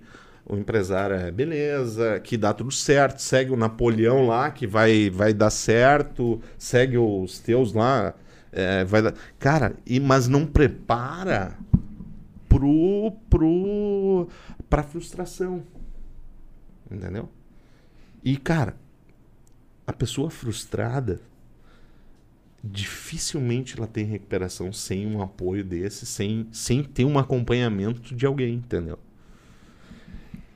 Eu vou te dizer assim, Eu- o livro, Pode fechar. os livros de seu, para mim me ajudou. Nas Não, minhas frustrações, eu aprendi Napoleão Hill, eu gosto demais, li agora o Quem Pensa Enriquece, a último agora que eu li dele, cara, maravilhoso. Hoje eu ganhei o Mais Perto que o Diabo do Jeff lá. Ah, então, pra mim, ele me, ele me ajuda, entende? E aí, uma coisa, aí o, o Di- ah, tu tem negócio, o Dirceu tem negócio com muito mais pessoas, eu acho, trabalhando, né, ao redor ali. E aquela questão que tu falou, pessoas frustradas e tudo mais, né? O que que, a o que que eu aprendi ali? Ah, sobre inteligência emocional, o que que isso faz diferença na vida da gente? O que que eu, eu me conhecendo, autoconhecimento, empatia, que é uma série de coisas, né? Eu aprendi, eu tirei dali. E aí que vocês falaram aqui, e eu já vou te entregar, Dirceu, a palavra aí, é, de pô, uma receita de bolo. Cara, pô, o Dirceu abriu dois negócios. Li- eu não preciso abrir dois negócios. Pô, como é que tu abriu? Ah, eu tive, eu sonhei. Pô, vou pegar o sonho, então vou pegar aquilo ali e vou adaptar a minha realidade, né? Não vou agora porque tu tem uma empresa lá de ah, que faz X coisa lá, eu vou, ah, eu tenho que abrir uma igual. Ah, agora tu faz lingerie, legal, vou fazer lingerie. E aí eu vou desenhar lingerie, vou fazer pesquisa de mercado, eu vou comprar mesa, vou comprar cadeira e o financeiro eu vou entregar para ele, vou fazer igual. Não, cara. Vou pegar dele ali, é mo- modelagem, né? É. e vou adaptar a minha realidade, aos meus sonhos, às minhas vontades. Né? Não pode, porque daí se seguir uma receita de bolo, daí é, daí é frustração total, né? Mas pegando esse gancho assim, Clóvis, se a gente pegar aqui um- a mesma receita de bolo e nós três sairmos aqui e for fazer um bolo, não vai ficar igual. Exato. Nem, Entende? nem a pau. Então, é, por que que serve o livro assim, sabe? Pegando o, o, o Eto assim. Eto, ele serve para te movimentar o teu, teu cérebro, para movimentar teu neurônio, para ajudar teu conhecimento. Cara, tu vai fazer igual o Napoleão Hill fez? Não vai. Tu vai fazer igual o cara do Pai Rico, Pai Pobre fez? Não vai. Só que tu vai entender o que os caras fizeram para ganhar dinheiro. Pai Rico, Pai Pobre, já leu? Comprei, tá chegando da Cara, Amazon. o melhor livro que eu li. Mas isso eu li quando eu tinha uns 24 anos. É, como fazer o dinheiro trabalhar por, pra ti. Cara, te dá um estalo na vida. Tu vai fazer o que tá no livro? Não. Mas vai virar uma chave no Eto e vai dizer assim: Cara, meu estúdio podia ser diferente. Eu podia fazer tal coisa. Sabe? Essas. Dentro desses, desses estudos de livro, Eto, assim, ah, ele tem umas viradas de chave, às vezes, que tu diz, cara, esse negócio encaixa no meu negócio e eu vou ganhar dinheiro com isso. E é por aqui que eu vou. Isso é que Ou nem. então não precisa Tem. disso, cara. o- Ô, Tá Dirceu. lavando a égua. Ô, Dirceu, é que nem o, o, Eto, o Eto trabalha com música, né? Pô, vai escutar uma música lá e escutou, sei lá, um timbre, um riff. Cara, vou pegar esse timbre e vou adaptar aqui na minha música. É isso aí, é o livro. É as outras músicas, tu escuta e tu pensa, cara, legal essa sacada aqui, ó. Ó, essa batida, essa segurada que ele deu agora aqui. Que nem tu falou, ó, o cantor, aquele dia que ele teve aqui, que ele falou: segura, segura, gaiteiro, segura, gaiteiro. Então é umas É um coisas cara, assim. É, o cara. livro é, é, é aquela viradinha de chave que tu, às É vezes tu isso aí, precisa, cara. sabe, Eto? Sim. Uma, uma, uma, questão também que acaba me, me, me é que assim, ó, é, eu percebo, cara, não tem nada a ver com. É que, como a gente entrou na questão livro, né? E aí a gente vê toda. Eu percebo que, cara, as pessoas estão se construindo em cima dos livros. Eu tenho medo disso. Não, não tô falando de vocês Uhum. aqui, não é esse o caso. Entende? Que, pô, não é esse. Mas existem pessoas que acabam se construindo em cima de livros, entende? Construindo um personagem, tu é, quer dizer? isso, um personagem, exatamente. Mas isso daí tu vai pegar pessoas construindo personagens em cima de novela, de filme, de seriado, entende? Ah, até o Cláudio comentou antes, ah, mas eu vou pegar o sonho de Dirceu. Cara, o sonho de Dirceu não vai dar certo nele. Porque não é o sonho dele. Não é o que ele quer, não é o que ele sonhou, entende? Então É não vai funcionar, É isso aí. sabe? Então tu tem teu sonho, Então- eu tenho o meu Mas dele. a moral assim, da história Podemos decretar. tem que ler, né? Podemos decretar. Vamos, vamos ler, Meu, vamos ler. Ederson, Tu começa a ler. Pode, é, ia dizer, pode, tá liberado o livro, tá Pode liberada a leitura. Pode ler que tu não, não É, vai ficar dependente é, dele. É isso aí. Ô, Dirceu, e seguinte, eu vi lá umas fotos ah, lá que tu, tu gosta de pilotar. Conta essa- como é que é Gosto, essa história. Gosto, gosto, gosto, gosto, gosto. Gosta do quê? Desculpa. Pilotar Aí eu tô ligado, né, Tato? Porra, piloto de carro? de carro. De kart, né? É, Com 15 anos, 15 anos comprei minha primeira moto. E não é kart qualquer, mas isso... É. Cara, piloto de kart, cara. Com 15 anos comprei minha, minha primeira moto, com 17 comecei a fazer trilha, com 18 fiz motocross. E assim foi indo. Daí com 26, 26 ou 27 comecei a andar de kart, de asfalto. Com 30 comecei a andar de kart cross na terra. Tem alguns campeonatos, mas é muito legal. O kart foi o meu refúgio. Terapia. Tira o estresse na pista. Bah, isso aí, cara, eu queria fazer. Caro pra caralho. Hum, vale a pena. Vale a pena. Tu que é um cara da, da obra, vale a pena. Cara, eu Te andei. alivia, te alivia. Não, te é demais, cara. Eu ia lá no Santa Rita, lá, Uhum. correr lá. Corri um na pista principal uma vez, cara.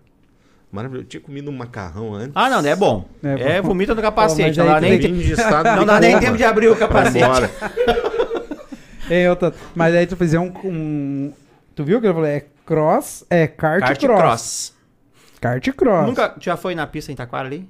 Não, Tem um autódromo não. em Taquara de terra, uma pista de terra. Ah, entendi, entendi. Ah, Cara, já fui. Ali perto dos. Tem uns. Tem um uns CTG, CTG É. ali do rodeio. Ali. Ali, ali. Caracas, velho. Vale muito a pena, cara. Tem uma equipe aí, ah, a Race Team de, de Porto Alegre, que é- foi minha equipe desde o início da, da, da, da minha carreira no kart cross. Ah, acompanho hoje, permaneço com eles, né? Porque tenho vontade ainda de voltar a andar, porque pra mim é uma distração. Até final do ano agora eu fui andar com eles lá, me, me, me distrair um pouco. Mas é algo assim que me renova. Cada final de semana, assim, tu te dá um, um gás novo, assim. Vale, Bah, vale bastante a pena. Tu se acha um cara competitivo? Pá, pra caralho. É. Desculpa o palavrão, escapou. Mas eu Não, sou... é isso aí. É isso aí. Sou pá, muito e, aí competitivo. e aí tu projeta. E sou competitivo comigo, né? Eu tenho esse dom de competir comigo mesmo. Melhora a cada dia. É, sou muito competitivo. E aí tu projeta isso nos negócios assim de essa competitividade, o quanto que ela te ajuda nos negócios, na tua trajetória empreendedora. Uma das coisas que o Mastermind me, aj- me ajudou bastante, Cláudio, foi justamente isso. Eu era competitivo, Uhum. é, mas eu não dosava a competitividade, entende? Eu não era, nunca fui desleal, mas eu era competitivo comigo e eu me frustrava comigo mesmo. Disse, Cara, pô, tu não fez negócio ali, né, tu errou e tal ponto. Mas não, é normal do negócio. Tu faz 100 coisas, tu não vai fazer 100 coisas Faz 100% parte. bem, tu vai errar. Então isso, pá, me acabava. Cada erro meu pra mim era crucial. Eu era muito é, além de competitiva, eu me cobrava muito. Então o Mastermind deu uma aliviada nisso em mim. Diz, cara, faz. Só faz. Tu não vai ser bom 100% em tudo, mas na maioria tem que ser bom. É aceitar que a gente, exatamente o que tu falou, né? Que não é bom em tudo, que não, nem todo dia vai estar bem, que nem todo dia vai chegar lá e de cara para aquele caminhão bitorneira com 50 metros de concreto ali para reguar e tá tudo certo, né? Tá tudo bem. Tá tudo certo. As dificuldades são do dia a dia, né? Então, mas é difícil. Eu para mim foi muito difícil até eu virar essa chave e dizer não, cara, tu, tu, tu erra como todo mundo. Aprende a errar, porque senão tu não vai prosperar no negócio. Isso aí quando tu muda essa mentalidade. Agora Agora eu fazendo pergunta que, que eu quero saber, né? Como é que tu enxerga? Quando tu para de se cobrar um pouco, é, qual é que é a intenção? Quando tu se cobrava, né? Pô, tem que fazer tudo 100%. Como é que tu olhava pro outro? Na realidade, quando tu, tu é competitivo contigo mesmo, Clóvis, tu acaba não olhando pro outro. Mais exemplo, a equipe que trabalhava Ah. contigo, as pessoas que estavam ao teu redor, família, amigos, enfim, Tu isso. bota todo mundo no mesmo balaio. É, o me- é a mesma cobrança. A mesma cobrança. E quando tu recua contigo, Tu acaba entendendo que nem todo mundo é igual e nem todo mundo é tão bom em tudo. Entende? Tu acaba analisando as pessoas. Ó, o Clóvis é bom nesse ponto. Então usa o Clóvis onde ele é o melhor. Ah, o Toto é melhor nesse ponto. Então usa o Toto onde ele é melhor. O Dirceu é melhor aqui. Usa o Dirceu onde é melhor aqui. Não, cara, tu bota todos os meus balaios e diz, cara, tem que ser bom aqui, tem que ser bom aqui, tem que ser bom aqui, tem que ser bom aqui. Não existe isso. Porque tu se cobrava dessa maneira Eu me também. cobrava assim. Eu tinha que ser bom em todos os pontos. E não é, não existe isso. Então, quando tu entende isso, tu recua e, e- e começa a compreender as coisas. Não, cara, põe as pessoas onde elas são realmente boas. Ah, tu, tu vai precisar do, do Clóvis aqui, tem que saber que o Clóvis vai ser 80% aqui. Não vai ser um cara 100%. Ah, o, o Clóvis é um cara concentrado, é bom de números. Meu, se eu te botar tu a, a fazer qualquer outra coisa que não seja de concentração, tu não vai render como tu renderia. É. Não Não, adianta. existe equipe É. ruim, né? Existe líder ruim. Líder ruim. E a, e a, e a cabeça do, do, do, do- do líder é que coordena a equipe. Exatamente. E essas pequenas falhas, assim, é, é- desmotiva quem tá liderando e o liderado. Exatamente. Sabe- Cara, o que que te frustra? Desculpa. Não, pode. O que que te frustra? Eu ainda não lido, tá? Eu tô fazendo um trabalho ainda. Eu não lido ainda com a crítica destrutiva. Tipo, Ah, cara, alguém ah, uma merda que tu fez. É, vamos pegar. Tipo, ah, chega no, no estúdio do Eto lá, que é um estúdio top das galáxias, e fala: Bah, Eto, tu vê, teu estúdio é bem legal, mas tem esses três fios de pendurado aqui, tu vê que aquela câmera tá torta. Essa não é uma crítica construtiva, é uma crítica destrutiva. Porque não tem estúdio na região melhor que o do Eto, né? Então, ah, chega lá no, no sítio, tem uma câmera fora do lugar, as pessoas não olham Centrada no eu, é elas vão no e olham defeito. no defeito. Ah, o microfone aqui não tá certo. Então, é, eu não sei lidar, eu não sei lidar ainda com a crítica destrutiva. Destrutiva. Essa eu ainda não aprendi a lidar. Me magoa muito e me deixa muito putão. Me deixa muito bravo. Perfeito. Eh, tu sabe por que, que, eu, eh, que eu te pergunto eh, como é, quando tu te cobra, como é que tu vê o outro? Porque quando eu saio, quando eu digo assim, quando eu saio, eu ultrapasso uma linha de, da autorresponsabilidade vou para uma linha quase de autocobrança lá atrás. E aí eu me, eu me responsabilizo, né? Eu quero me responsabilizar por tudo. E até choveu, pô, eu tinha que fazer alguma coisa para não chover, né? É autocobrança isso é destrutivo, né? Já, já passa, ultrapassa a linha. E acaba projetando isso nos outros, né? Ah, isso pra mim, ainda hoje eu tenho que lutar. Talvez essa questão que tu fala assim da crítica destrutiva, que eu já aprendo a lidar um pouco melhor com isso, mas essa questão de projetar o meu eu no outro, né? E na verdade é, diz que é o que a gente vê no outro que a gente reconhece em nós, né? Então isso é uma Mas eu, eu penso assim também, Clóvis. Tu te projetar na outra pessoa é ruim. é ruim. Não existe outro Clóvis. ruim? Não. Não É existe. ruim? Não, exi- não existe outra pessoa igual, Igual. a tu. Pode ser irmão gêmeos, não vai pensar igual, não vai ter atitudes iguais. Então é complicado. É complicado isso. E isso é um trabalho que, que, que tu vai conseguir buscar numa leitura, buscar num, num consultório. Porque. Tô falando de consultório que nem foi propaganda já, mas são coisas que tu precisa de ajuda. Porque Sim. tu precisa se entender. Né? Tu vai, tu vai, pô, cara, eu, eu cobro as pessoas, ou eu não consigo gerir uma equipe porque eu, eu, eu me autocobro que tá chovendo. Cara, está chovendo. Show, tá chovendo. Show. Tá chovendo. Às vezes a gente brinca lá, aconteceu agora, acho que umas duas semanas seguidas na academia, bah, deu uma chuvarada lá, não encaixaram a calha lá, alagou a recepção, molhou o computador. Cara, todo mundo putaço da vida. Eu Disse, galera, relaxa. Faz parte. Tinha que, Aconteceu. tinha que acontecer isso aí. Vira as costas, manda consertar e vamos tocar a vida. Porque a gente pode pegar esse problema botar no negócio e ficar todo mundo martirizando. Dizer assim, puta, meu Deus, molhou a recepção, molhou a mesa, molhou o computador, meu. Ah, cara, olha só o que aconteceu. Se concentrar na solução, né? Cara, molhou. Manda consertar e vamos tocar a vida de novo. Bora. Não, não perde tempo. Ah, cara, tu vê, foi pra fechar o vidro ali, bateu, quebrou o vidro. Cara, quebrou o vidro. Fecha com a madeira até chegar o vidro novo, bota o vidro novo e acabou. A gente, às vezes, pega e fica martirizando aquele problema. Ah, meu Deus, olha só, aconteceu. Cara, aconteceu. Só aconteceu. Essa é a história da- dos monges lá que passa uma mulher no rio, né? Essa eu não sei. Ah, sabe? Não. Tá, mas deixa, deixa eu te perguntar e a gente vai entrar num debate interessante, Pessoal, cara. vamos aceitar um que eu cafezinho, curto. se Ô, tiver eu maravilha. aceito. Eu, também, vou aproveitar a carona aqui. Uh, ô, Dirceu, a gente vai entrar num num- num papo legal que eu curto, que é a questão de delegar. Tu é um cara que delega as coisas, qual que é a tua visão? Tem duas etapas da tua vida. Tá? Eu tô na etapa de montar, de, de montar, de, de delegar mais. Sempre quando tá montando uma empresa, normalmente é tu centralizar o negócio, entender o que tá acontecendo e daí depois tu começar a montar a equipe, né? Que eu falo, tu construir um edifício em cima de três pilares, a probabilidade de cair é 90%. Então agora tu montar uma boa estrutura, tu consegue crescer uma torre em cima de uma coisa mais resistente. Então agora, a minha fase com três anos de empresa é montar uma estrutura para ela certinha e começar a delegar mais as coisas e me desprendendo disso. A academia, eu já, na- já nasci, já, ela já nasceu com o organograma certo. Então ela já tá, ela já tem todas as, ah, o fulano é tal coisa, então ela já tá bem delegada, já tá bem montada assim. Mas normalmente a empresa ela fica centralizada até um período e depois desse período tu começa a descentralizar de ti.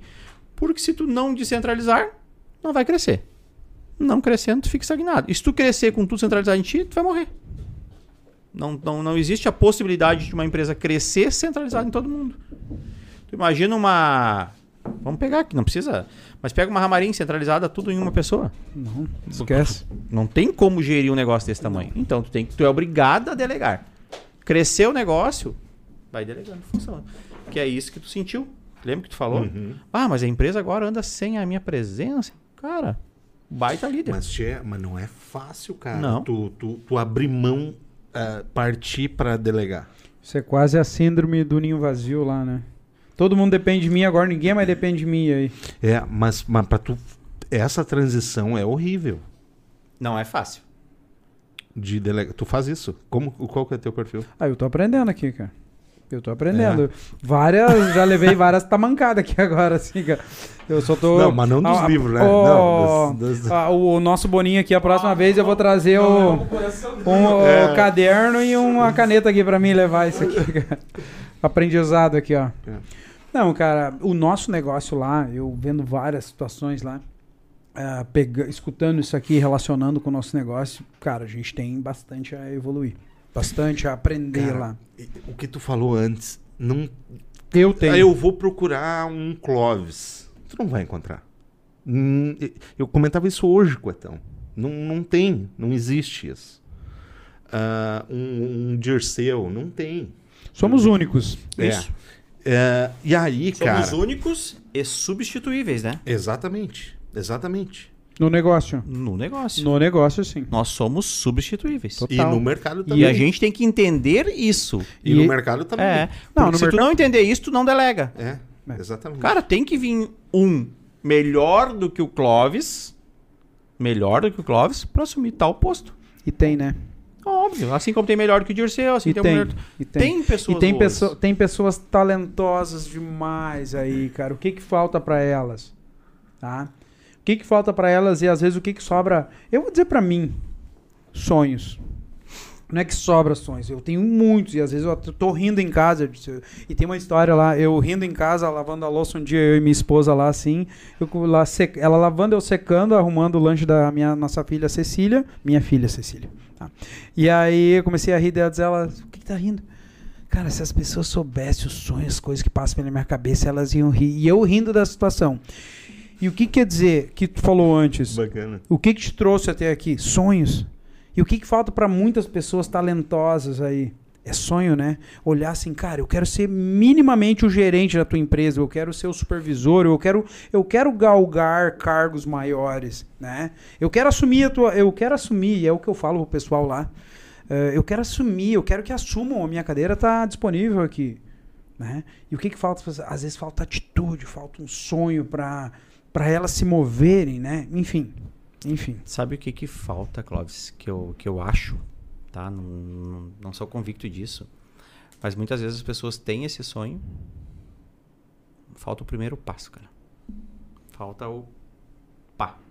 Dar a primeira embalada. Entende? Porque muitas vezes tu tem o sonho, mas o medo te retrai e tu não dá o primeiro passo. Às vezes o negócio tá tão desenhado na tua frente, tu não consegue dar o primeiro passo para sair daquela comodidade. Tá. E aí tu que é o megamente aí nosso aí agora. Como é que Agora dá o primeiro vergonha, né? Não sou isso não, aí. não, não. é o mega... não, tu é o tem uma história, ba- baita de uma história. Como que a pessoa dá esse primeiro passo aí? Como eu falei no início. Ou tu dá por, por, por, por medo, por medo não, por, por sonho, ou por alguém te dar um empurrão e diz, cara, vai lá, Clóvis, vai lá que tu tem potencial pra isso, né? Ou por necessidade. Tá, e agora eu vou te fazer uma outra pergunta. E se ela der o primeiro passo e não der certo, o que, que vai acontecer com ela? Vai voltar pra onde é que ela tava. Vai perder alguma coisa? Nada. Minha vez de bater. E tu acha que ela não pode dar o primeiro passo, voltar, dar o primeiro passo, voltar? O, pro- o segundo passo provavelmente não vai, ser, igual ao primeiro. É, vai ser melhor do que o primeiro. Porque ela já aprendeu, né? Ela já tem Óbvio. uma base, né? Então é isso. O que que. Olha, eu aprendi isso num livro. Por que, que a gente tem medo do novo, Etão? Por que, que a gente tem medo de mudar? Por que, que a gente tem medo de dar o primeiro passo? De ir para um lugar desconhecido e perder o que a gente já tem. Né? Faz sentido, Sim. Dirceu? E assim, pô, dei o primeiro passo. Cara, abri a empresa. Quantos empresários de sucesso abriram empresa, quebraram várias vezes e foram de novo e estão aí? Né? É que às vezes a gente quer, nós como ser humano, a gente busca segurança, que é uma das bases, né, que a gente busca, né? É, e o que, que a gente queria? E eu já fui assim, e hoje ainda eu, eu tenho um, bastante disso ainda, de querer segurar. Pô, vou dar um primeiro passo, vamos fazer um investimento. Hoje no negócio lá a gente é bem. é, tem pesquisa, tem um pouquinho de pesquisa, mas tem feeling. Pô, tá, o negócio tá fluindo aqui, vamos montar mais um braço do negócio. Né? Mas não existe a segurança, né? Mas na pior das hipóteses não deu certo, é, que nem tem o risco da ruína, né? Pô, se eu errar aqui, eu vou ser demitido da empresa aqui do Dirceu ou não? Aí eu tenho que avaliar. Não. Se eu errar, se eu for na função não conseguir dar conta daquela função, Dirceu, posso voltar para mim que eu sou bom aqui hoje?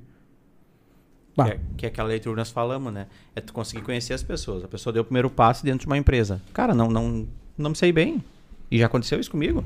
Porque eu, eu te falo que na primeira empresa que eu trabalhei é, supervisionando GRI, eu passei um final de semana todo respondendo questionário via a internet. Pra 10 dias depois olhar pra mim e dizer assim: Tu não tem perfil de ser gerente. Eu tava na porta de ser gerente. Eu cuidava de toda a empresa já, só não tinha o cargo de gerente. Cara, eu recebi esse feedback, olhei pra proprietária e disse: Eu vou ser. Ou aqui, ou em qualquer outra empresa. Mas eu vou ser. Determinado, foco. Não, eu já tinha isso traçado. Eu disse: Eu vou ser. Ou aqui, em qualquer outra empresa. Ah, tu é um líder nato, não sei o quê. Então, eu recebi um feedback negativo. E só que meu propósito estava tão bem desenhado, né? E eu tava com 24 ou 23 anos. Eu disse, cara, eu vou ser gerente. Ou vai ser aqui, ou vai ser em qualquer outra empresa. Ou vai ser de calçado, ou vai ser de confecção, ou vai... Qualquer uma dessas, eu vou ser. Porque eu já tinha traçado isso. Posso Cara, dizer eu- que tu tinha profetizado? É ótimo.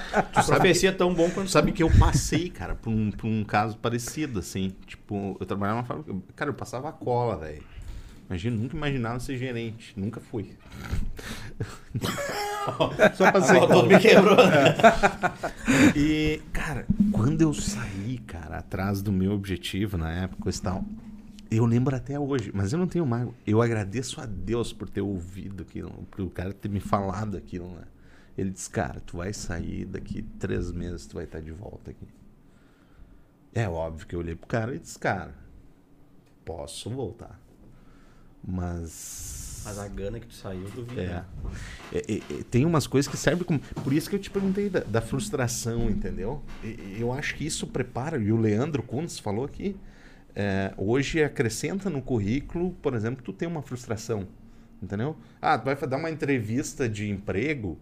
Cara, conta uma frustração. Isso o mercado exige hoje. É, é, ele avalia isso, não que exige. Pra, pra tu ter preparo, cara. E eu acho que é, isso prepara as Uma, pessoas, né? uma superação de uma frustração, tu quer dizer? Cara, qualquer frustração, frustra- tipo, estão me ligando aqui, ó, pedindo serviço, acho. Não. Mas uma frustração, cara, que é, é isso que, que falou, cara. De, do cara. e, Cara, tu, tu fica frustrado, né? Porra, cara, tu. Entende? Mas isso, isso é o teu gás também. Exatamente. Entende? Diz, cara, eu não vou voltar daqui três meses. Posso trabalhar 24 horas por dia, mas eu não vou voltar daqui três meses. Só que daí tem isso, tem, tem, tem- é que tem pessoas e pessoas, tem comentários e comentários. Sim. Ué, tia, hoje, hoje, hoje, é, tem uns que dá pra dar uma porrada, né? Não, dá, dá. Uns Não, que cara, mas hoje é isso que eu tô falando da tecnologia, cara. Hoje a tecnologia te vende um, um mundo zen, né? Tudo. E isso é ruim, velho. Isso é ruim, porque. é, Quantos BO tu tem por dia lá, cara, na tua empresa? É Entendeu? imensurável. Aí, aí que tá o negócio. Tu vende o. o- o- é- é nesse sentido que a gente debateu a questão de leitura, entendeu? Hum. Que ninguém é contra. Ah, O Eto. é. O Não, Etão- é- não, não é- não, o, o Não, Eto mas ainda- é não, porque o Etão. Viu? O Eto, não, não. o não, Eto- ninguém é viu? contra. não. Ô, Dirceu, Etão. o Eto é um pedido de socorro, isso que ele falou. O Não, Etão, mas agora- Tá aqui já. né? o Etão é um cara que tem a vida resolvida já. Não né? é assim. né? Mas tu sabe essa questão que tu tava falando de frustração? Por que que eh, tem uma tem uma pesquisa e de novo, eu não vou saber dizer da onde, enfim, né? E as pessoas são contratadas pelas habilidades técnicas e são demitidas pelo comportamento. A capacidade dela de o que acontece?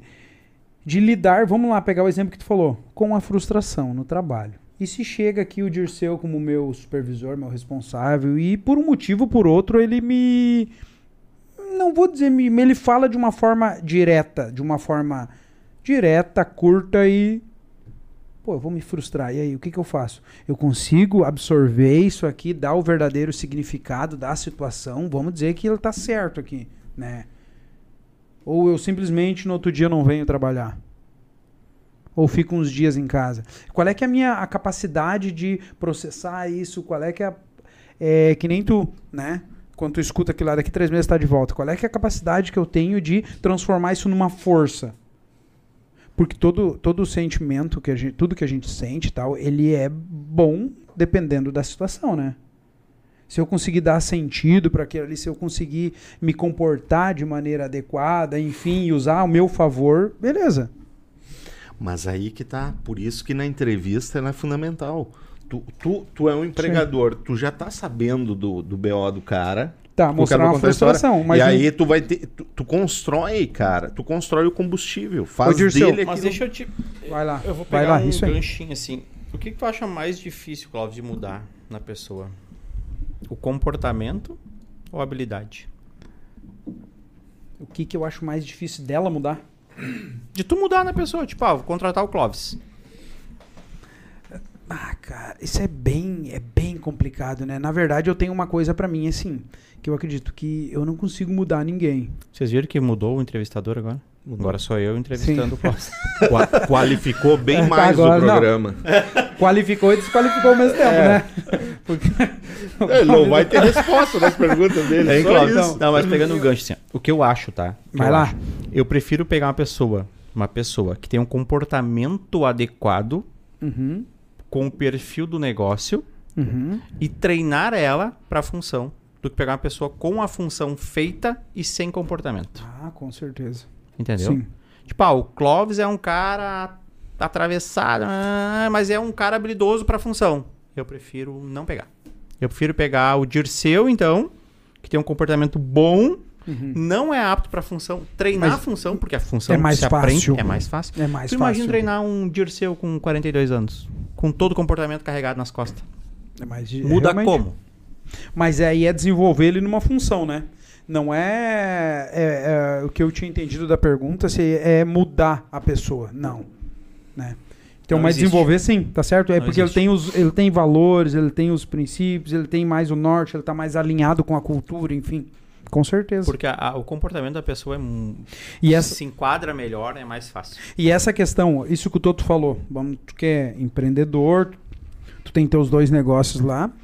Legal, tu tá, entrevist- tá me entrevistando, legal. Eu tenho, bah, eu passei por várias situações complicadas, tenho várias frustrações, mas o que que interessa pra mim, se eu for falar com uma pessoa pra contratar, beleza, legal, tu teve frustrações, tá? E o que que tu fez com ela? Não, me tranquei no quarto dois meses e chorei.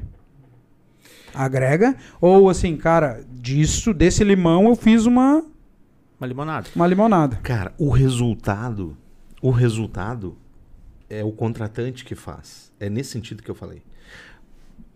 A- Que a pessoa fica mais preparada. Eu, cara, sinceramente, uma, uma pessoa que teve um BO já, ela se- é muito mais preparada que uma que não teve. Ok? E, e eu, e eu, cara, eu sei so- por mim isso. Ah, Por isso que eu falei que eu agradeço a Deus pelo cara ter me dito aquilo, entendeu? Ele, ele me fez com que, que eu não voltasse pra trás e coisa Sim. tal. É óbvio, por isso que eu te falo. É, é, é, é, tu pega esse, esse, essa frustração da pessoa e transforma ela em combustível pra ela, entendeu? É, ali, ah, quando a gente falou que tem, que tem pessoas que, que tem comentários que te agregam e, e tem outros que, que, que geram uma frustração em combustível, né? Depende de como tu assimila isso. E tu assimilou bem porque tu é um cara que tem visão.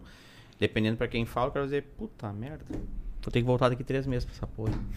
É. E vai voltar daqui três meses, E- e porque já saiu com a intenção de voltar. Exato, E exato. nem vai, e nem vai procurar trabalho. Não, não vai procurar, vou esperar três Três meses eu vou voltar. Entendeu? Mas tu assimilou o negócio e disse, cara, eu não vou mais voltar pra É cá. usar da maneira certa. É. Mas tem pessoas que, que, que em três palavras elas te empurram pra frente. Tipo, Que foi um negócio que quando eu fui, fui contratado pra montar a parte fabril da Crisdu, cara, o, o CEO da Crisdu é um cara fora da curva. Falei pra vocês, ele trabalha muito e tem o que tem por, por méritos dele. E forma, forma muita, muita gente. Ah, ele é um cara que sempre diz, meu, vai. Ele é um cara fora da curva, um baita comprador, um baita vendedor, um cara bom administrador. Então, eu falei que nesse período eu fiz graduação, pós-graduação, faculdade, de tudo que podia ser feito, porque eu não tenho graduação, né? Eu fiz tudo com ele. Que é um cara com uma visão muito boa, uma aptidão muito boa. Então, qualquer palavra dele, tu podia seguir porque o caminho era bom. E normalmente, quando tu não seguia, tu sentava. Tomava. Entende? Porque o cara tem vivência do negócio. Ele também foi um cara que veio do nada para se tornar um, um- um grande empresário. Então, é um cara que trilhou o caminho que, que eu comecei agora. Nós nem amassamos a grama ainda. Ele já exatamente. matou a grama caminhando. Então, tem conhe... Esses caras, tu precisa ouvir. Chegar um cara do Marte, sentar, cara, só escuta. Tu não precisa falar nada. Só Ô, Dirceu, e pra mim, eu, Clóvis, que eu não tenho, eu não, eu não sei identificar, Eduardo o nome dele tu É. falou, né? Pra mim, Clóvis, eu não, não sei quem é, não conheço, enfim. Como é que eu faço pra aprender com ele? Cara, eu aprendi trabalhando com ele. Se, não, se não for, se for, é, ou se for, como é que eu faço pra aprender sobre negócio, sobre ou o que, que ele pensa, ah, se eu não tenho acesso a essa pessoa? Mas Através de quê? Pode ser através ele do não livro. lançou, mas ele podia Ah. lançar o livro. Se tu comprar, É isso aí. viu, Cláudio? Se tu comprar a revista lá que ele vende produto, já vai ajudar bastante. É né? isso aí. Mas é isso, né? Aí o aprendizado tá no livro, né? Mas é Pode isso. estar. Se ele escrever um livro, Porque é o conhecimento dele. Entende? Ele tá expondo o meu, conhecimento dele. e aí não, eu não preciso, eu posso ler a história dele, eu não preciso montar uma fábrica de lingerie. Não. Não, é que.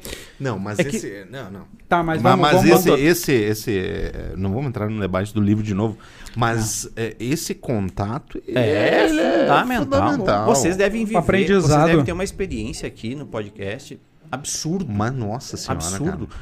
Você traz pessoas com conhecimento gigantesco. Eu, por exemplo, hoje eu fiz uma faculdade aqui sentado. Não, cara, é que assim, ó. É...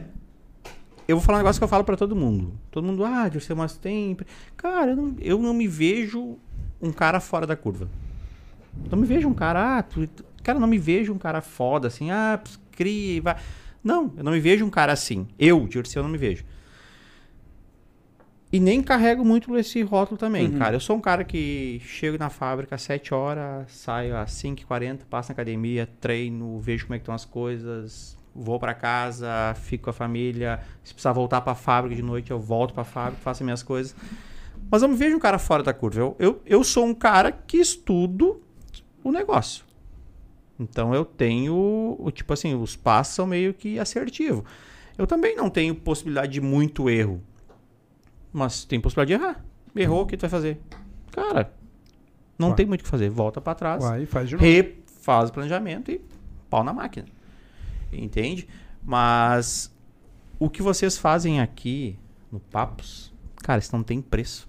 Não tem preço. E quem tá em casa assistindo, quem tá aqui vivendo, é, são coisas únicas. Que vai pegar conhecimento de todo mundo. De todos. Entende? Então, se fizer uma boa. É, absorver bem as coisas, cara, é uma coisa melhor do que livro. É, não, inclusive eu parei de ler por causa do podcast. Foi- montamos o podcast, então, pra não ler. tá aí, ó. E eu que contribuí, né? Eu e o Cid, né? Vendemos uma placa. Ô, Cara, não, mas que e isso mais aqui. placa mais barata, né? Vendemos, Cid. Agora. Ó, bah, não vamos falar desse brick, hein? Não. Foi salgado, hein, então. Cara, Falta umas 12 parcelas, acho, hein, de 600 e pouco. Acho uns Porra, 15 mil, vai O. Etão só me mandava os print. Baixa, não baixo nada. Hein? A- eh, Só a- pra galera entender, eu comprei um, uma tela, Uma placa? uma placa de vídeo do, do Dirceu. Eu não conhecia ele. O, Ci- o Através do o nosso boninho aqui, é o que Etão. é que baixa, Baixa um pouco, nada, não baixo nada, é novo o negócio, novo. O Eto até trocou de carro, né? É, ó, não sei que essa tchê. placa valorizou até chegar aí. Dá uma... Ô, Dirceu. Também trabalhando pro Barba, hein? Ô, Etão. Porra, cara. Ô, Dirceu, queria te perguntar. Tu falou que saiu de cento e... Só mudando um pouquinho aqui pra gente pegar o... Como é que... Tu falou que 120 quilos pra 70 e poucos. Oito. O que que fez com que tu tomasse essa atitude aí? É, desafio. É, tu acaba se desafiando e tu acaba entendendo que meu objetivo era eu quero saber até onde eu consigo ir. Então eu tracei uma meta. É, são metas, né? Então Uhum. eu tracei uma meta de emagrecimento, atingi o objetivo. Está aí agora, cara. Como faço pra manter essa porra toda aí? Continuei treinando alucinado. Hoje, hoje, como eu falei, eu tô com 94 quilos, mas tô com 16% de gordura. Eu cheguei a 46% de gordura. Então, imagina, 100 quilos, 46% era gordura.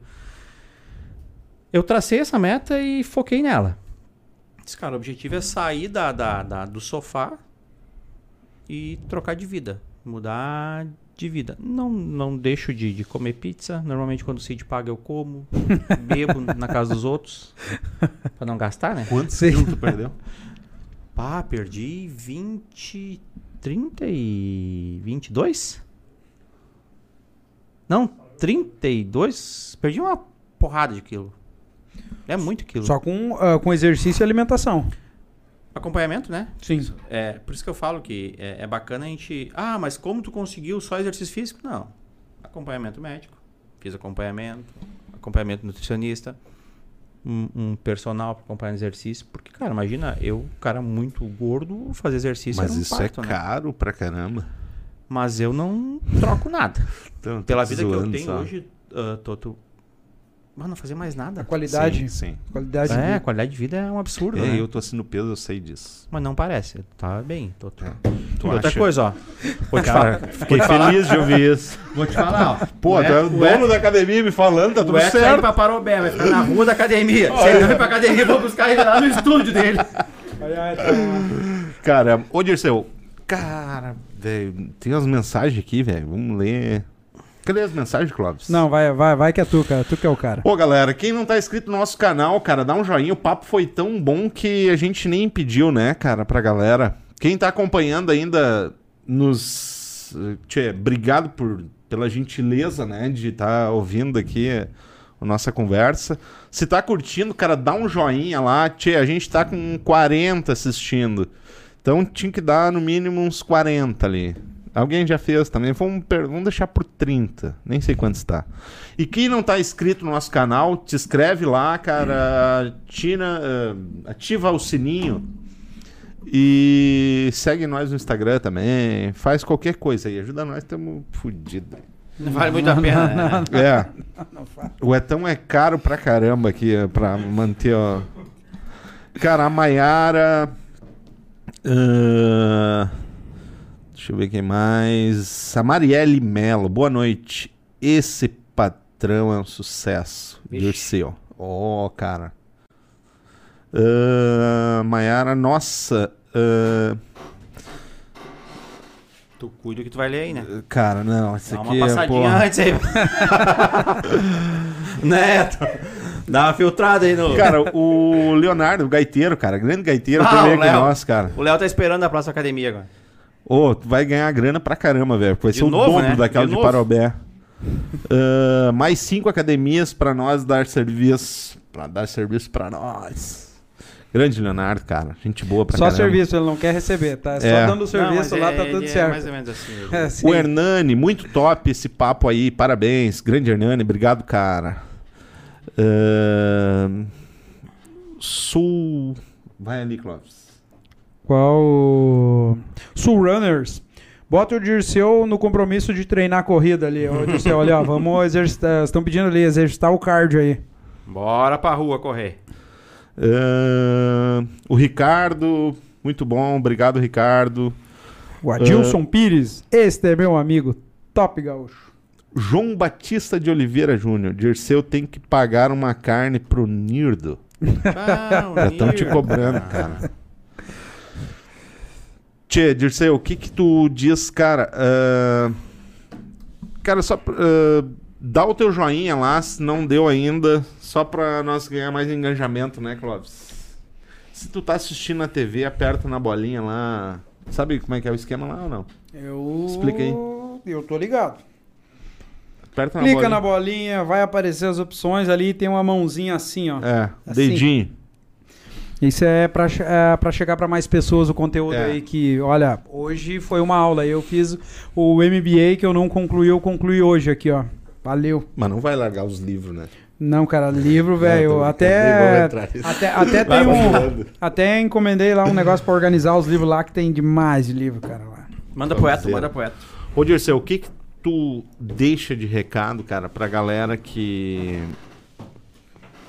quer empreender, que... Quer ir pra academia? Quer ir Aquela pra galera que tem academia, dificuldade é. de. Aquele Clóvis de uns anos atrás É. aí que vai um mês, não vai. Que experiência tu pode compartilhar, cara, pra nossa audiência, que é maravilhosa? De antemão, eu agradeço de novo o convite. É, quero deixar recado aí, tem gente de São José do Rio Preto. São assistindo Paulo. A gente, São Caramba. Paulo. Terra quente. Santa Catarina, é, Itapema, Ah, que legal. Ah, Brusque, Caxias. Ó, o bagulho rendeu, hein? Não, demais, cara. Ah, Porto Alegre, Novo Hamburgo, Parobé região. Eita. A, res- a rede social é É maravilhosa. gostosa, né? Mas, gente, o que eu deixo de. É difícil a gente falar assim, né? É... Um dos pontos que, que, que eu quero deixar, um dos, né? É não deixe de acreditar nos seus sonhos. Não deixe de acreditar nas pessoas. Não deixe de amar o próximo. Criar esse afeto pelas, pelo, pelo ser humano, que isso são coisas que vai passando o tempo a gente vai perdendo e a gente só vai conseguir dar um passo é, maior é, se todo mundo pensar pro mesmo lado. Então acredite nos seus sonhos, né? E tenha muito amor às pessoas. Outro ponto importante, assim, todo que tu falaste, é, a gente só consegue realizar esses sonhos se a gente der o primeiro passo. E se a gente não traçar uma meta, uma meta, a gente não vai conseguir chegar nela. Então não precisa fazer uma meta a- a- audaciosa do qual seja impossível de bater. Eu nunca imaginei chegar em 78 quilos, Meu objetivo era baixar 10 quilos, 10 quilos, 10 quilos, até chegar no objetivo que eu, que eu sempre imaginei.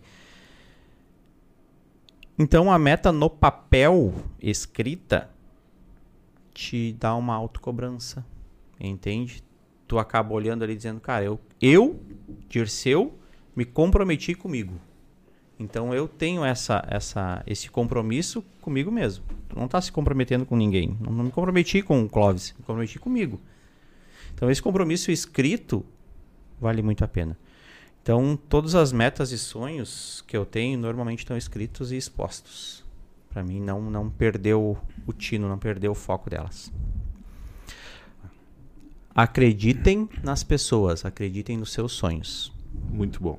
Abre aspas pro Ah. Jairo Bones. Você nunca vai além dos seus sonhos. É isso aí. Sonhe ouse sonhar. Foi uma frase que ele É. repetiu aqui várias vezes. É que isso. nunca vai além Isso. dos sonhos. Bah, né? Maravilha, maravilha, Dirceu. Pra mim, foi bah, um aprendizado gigantesco e eu já eh, me fazendo quase de dono aqui, já digo assim, ó, tem que voltar, né? Pra nós continuar essa conversa adiante aí, porque, bah, maravilhosa. Vai ser um prazer. Muito aprendizado. Muito bom, né? Muito aprendizado. Certo, galera? O que, que nós temos pra semana que vem? Quinta-feira, o campeão dos campeões, né? Bah, já- o 7 já deve estar de saco cheio de ser campeão, né? Ou tu acha que não, velho? Pô, em todas as corridas o cara ganha, meu. Cara, vai ser um papo show de bola. 7 car, quinta-feira, né? Botar ele no kart ali com no Cara, kart um cross baita piloto, Porra, o cara é um baita foda, né? ser humano, um baita pai de família, um cara empreendedor pra caramba. Vocês correm junto? Não, Não, mas eu conheço ele. Pede pra ele contar a história de quando ele chegou em Nova Hartz. não é. cara- Da Paraty Bordeaux. cara- Ô, grande 7. Grande set. E aí, Clóvis? Bom? Maravilhoso. Feliz, Etão? Bah, maravilhoso. O Etão, cara, eu vou fazer uma revelação Ah. aqui do nosso Boninho da Globo. O Etão, cara, ele, ele começou a trabalhar pro Barba. Ele não quer mais ler, né? Tu viu? Ele tá, tá ficando rebelde. Tiraram o microfone do Etão. É, Não Tiraram, voz. é, estão podando o Etão porque ele começou, cresceu as aspinhas, né? Começou a trabalhar pros caras lá do Rio e pai, coisa e tal. Cara, o Etão é o nosso boninho. aqui, Capitão, cara. velho. O cara é de Capitão. verdade e amigo nosso. A gente sempre brinca assim, mas é um cara de verdade. Eu sou Apaixonado por ele. é isso apaixonado, aí. cara. Eu gosto de passar o dia inteiro com o Etão, trovando e tomando café. É isso Até aí, então? fumar, o Etão tá quase começando a fumar. o Porra, meu velho. sonho é de fazer o Etão fumar, velho. Porra, cara, não. E é isso, é isso. Tá, vamos encerrar então. Não, brincadeira, cara. Pô, seis É isso aí, valeu. pessoal. Tchau, tchau, galera. Boa Obrigado. noite. Até a próxima.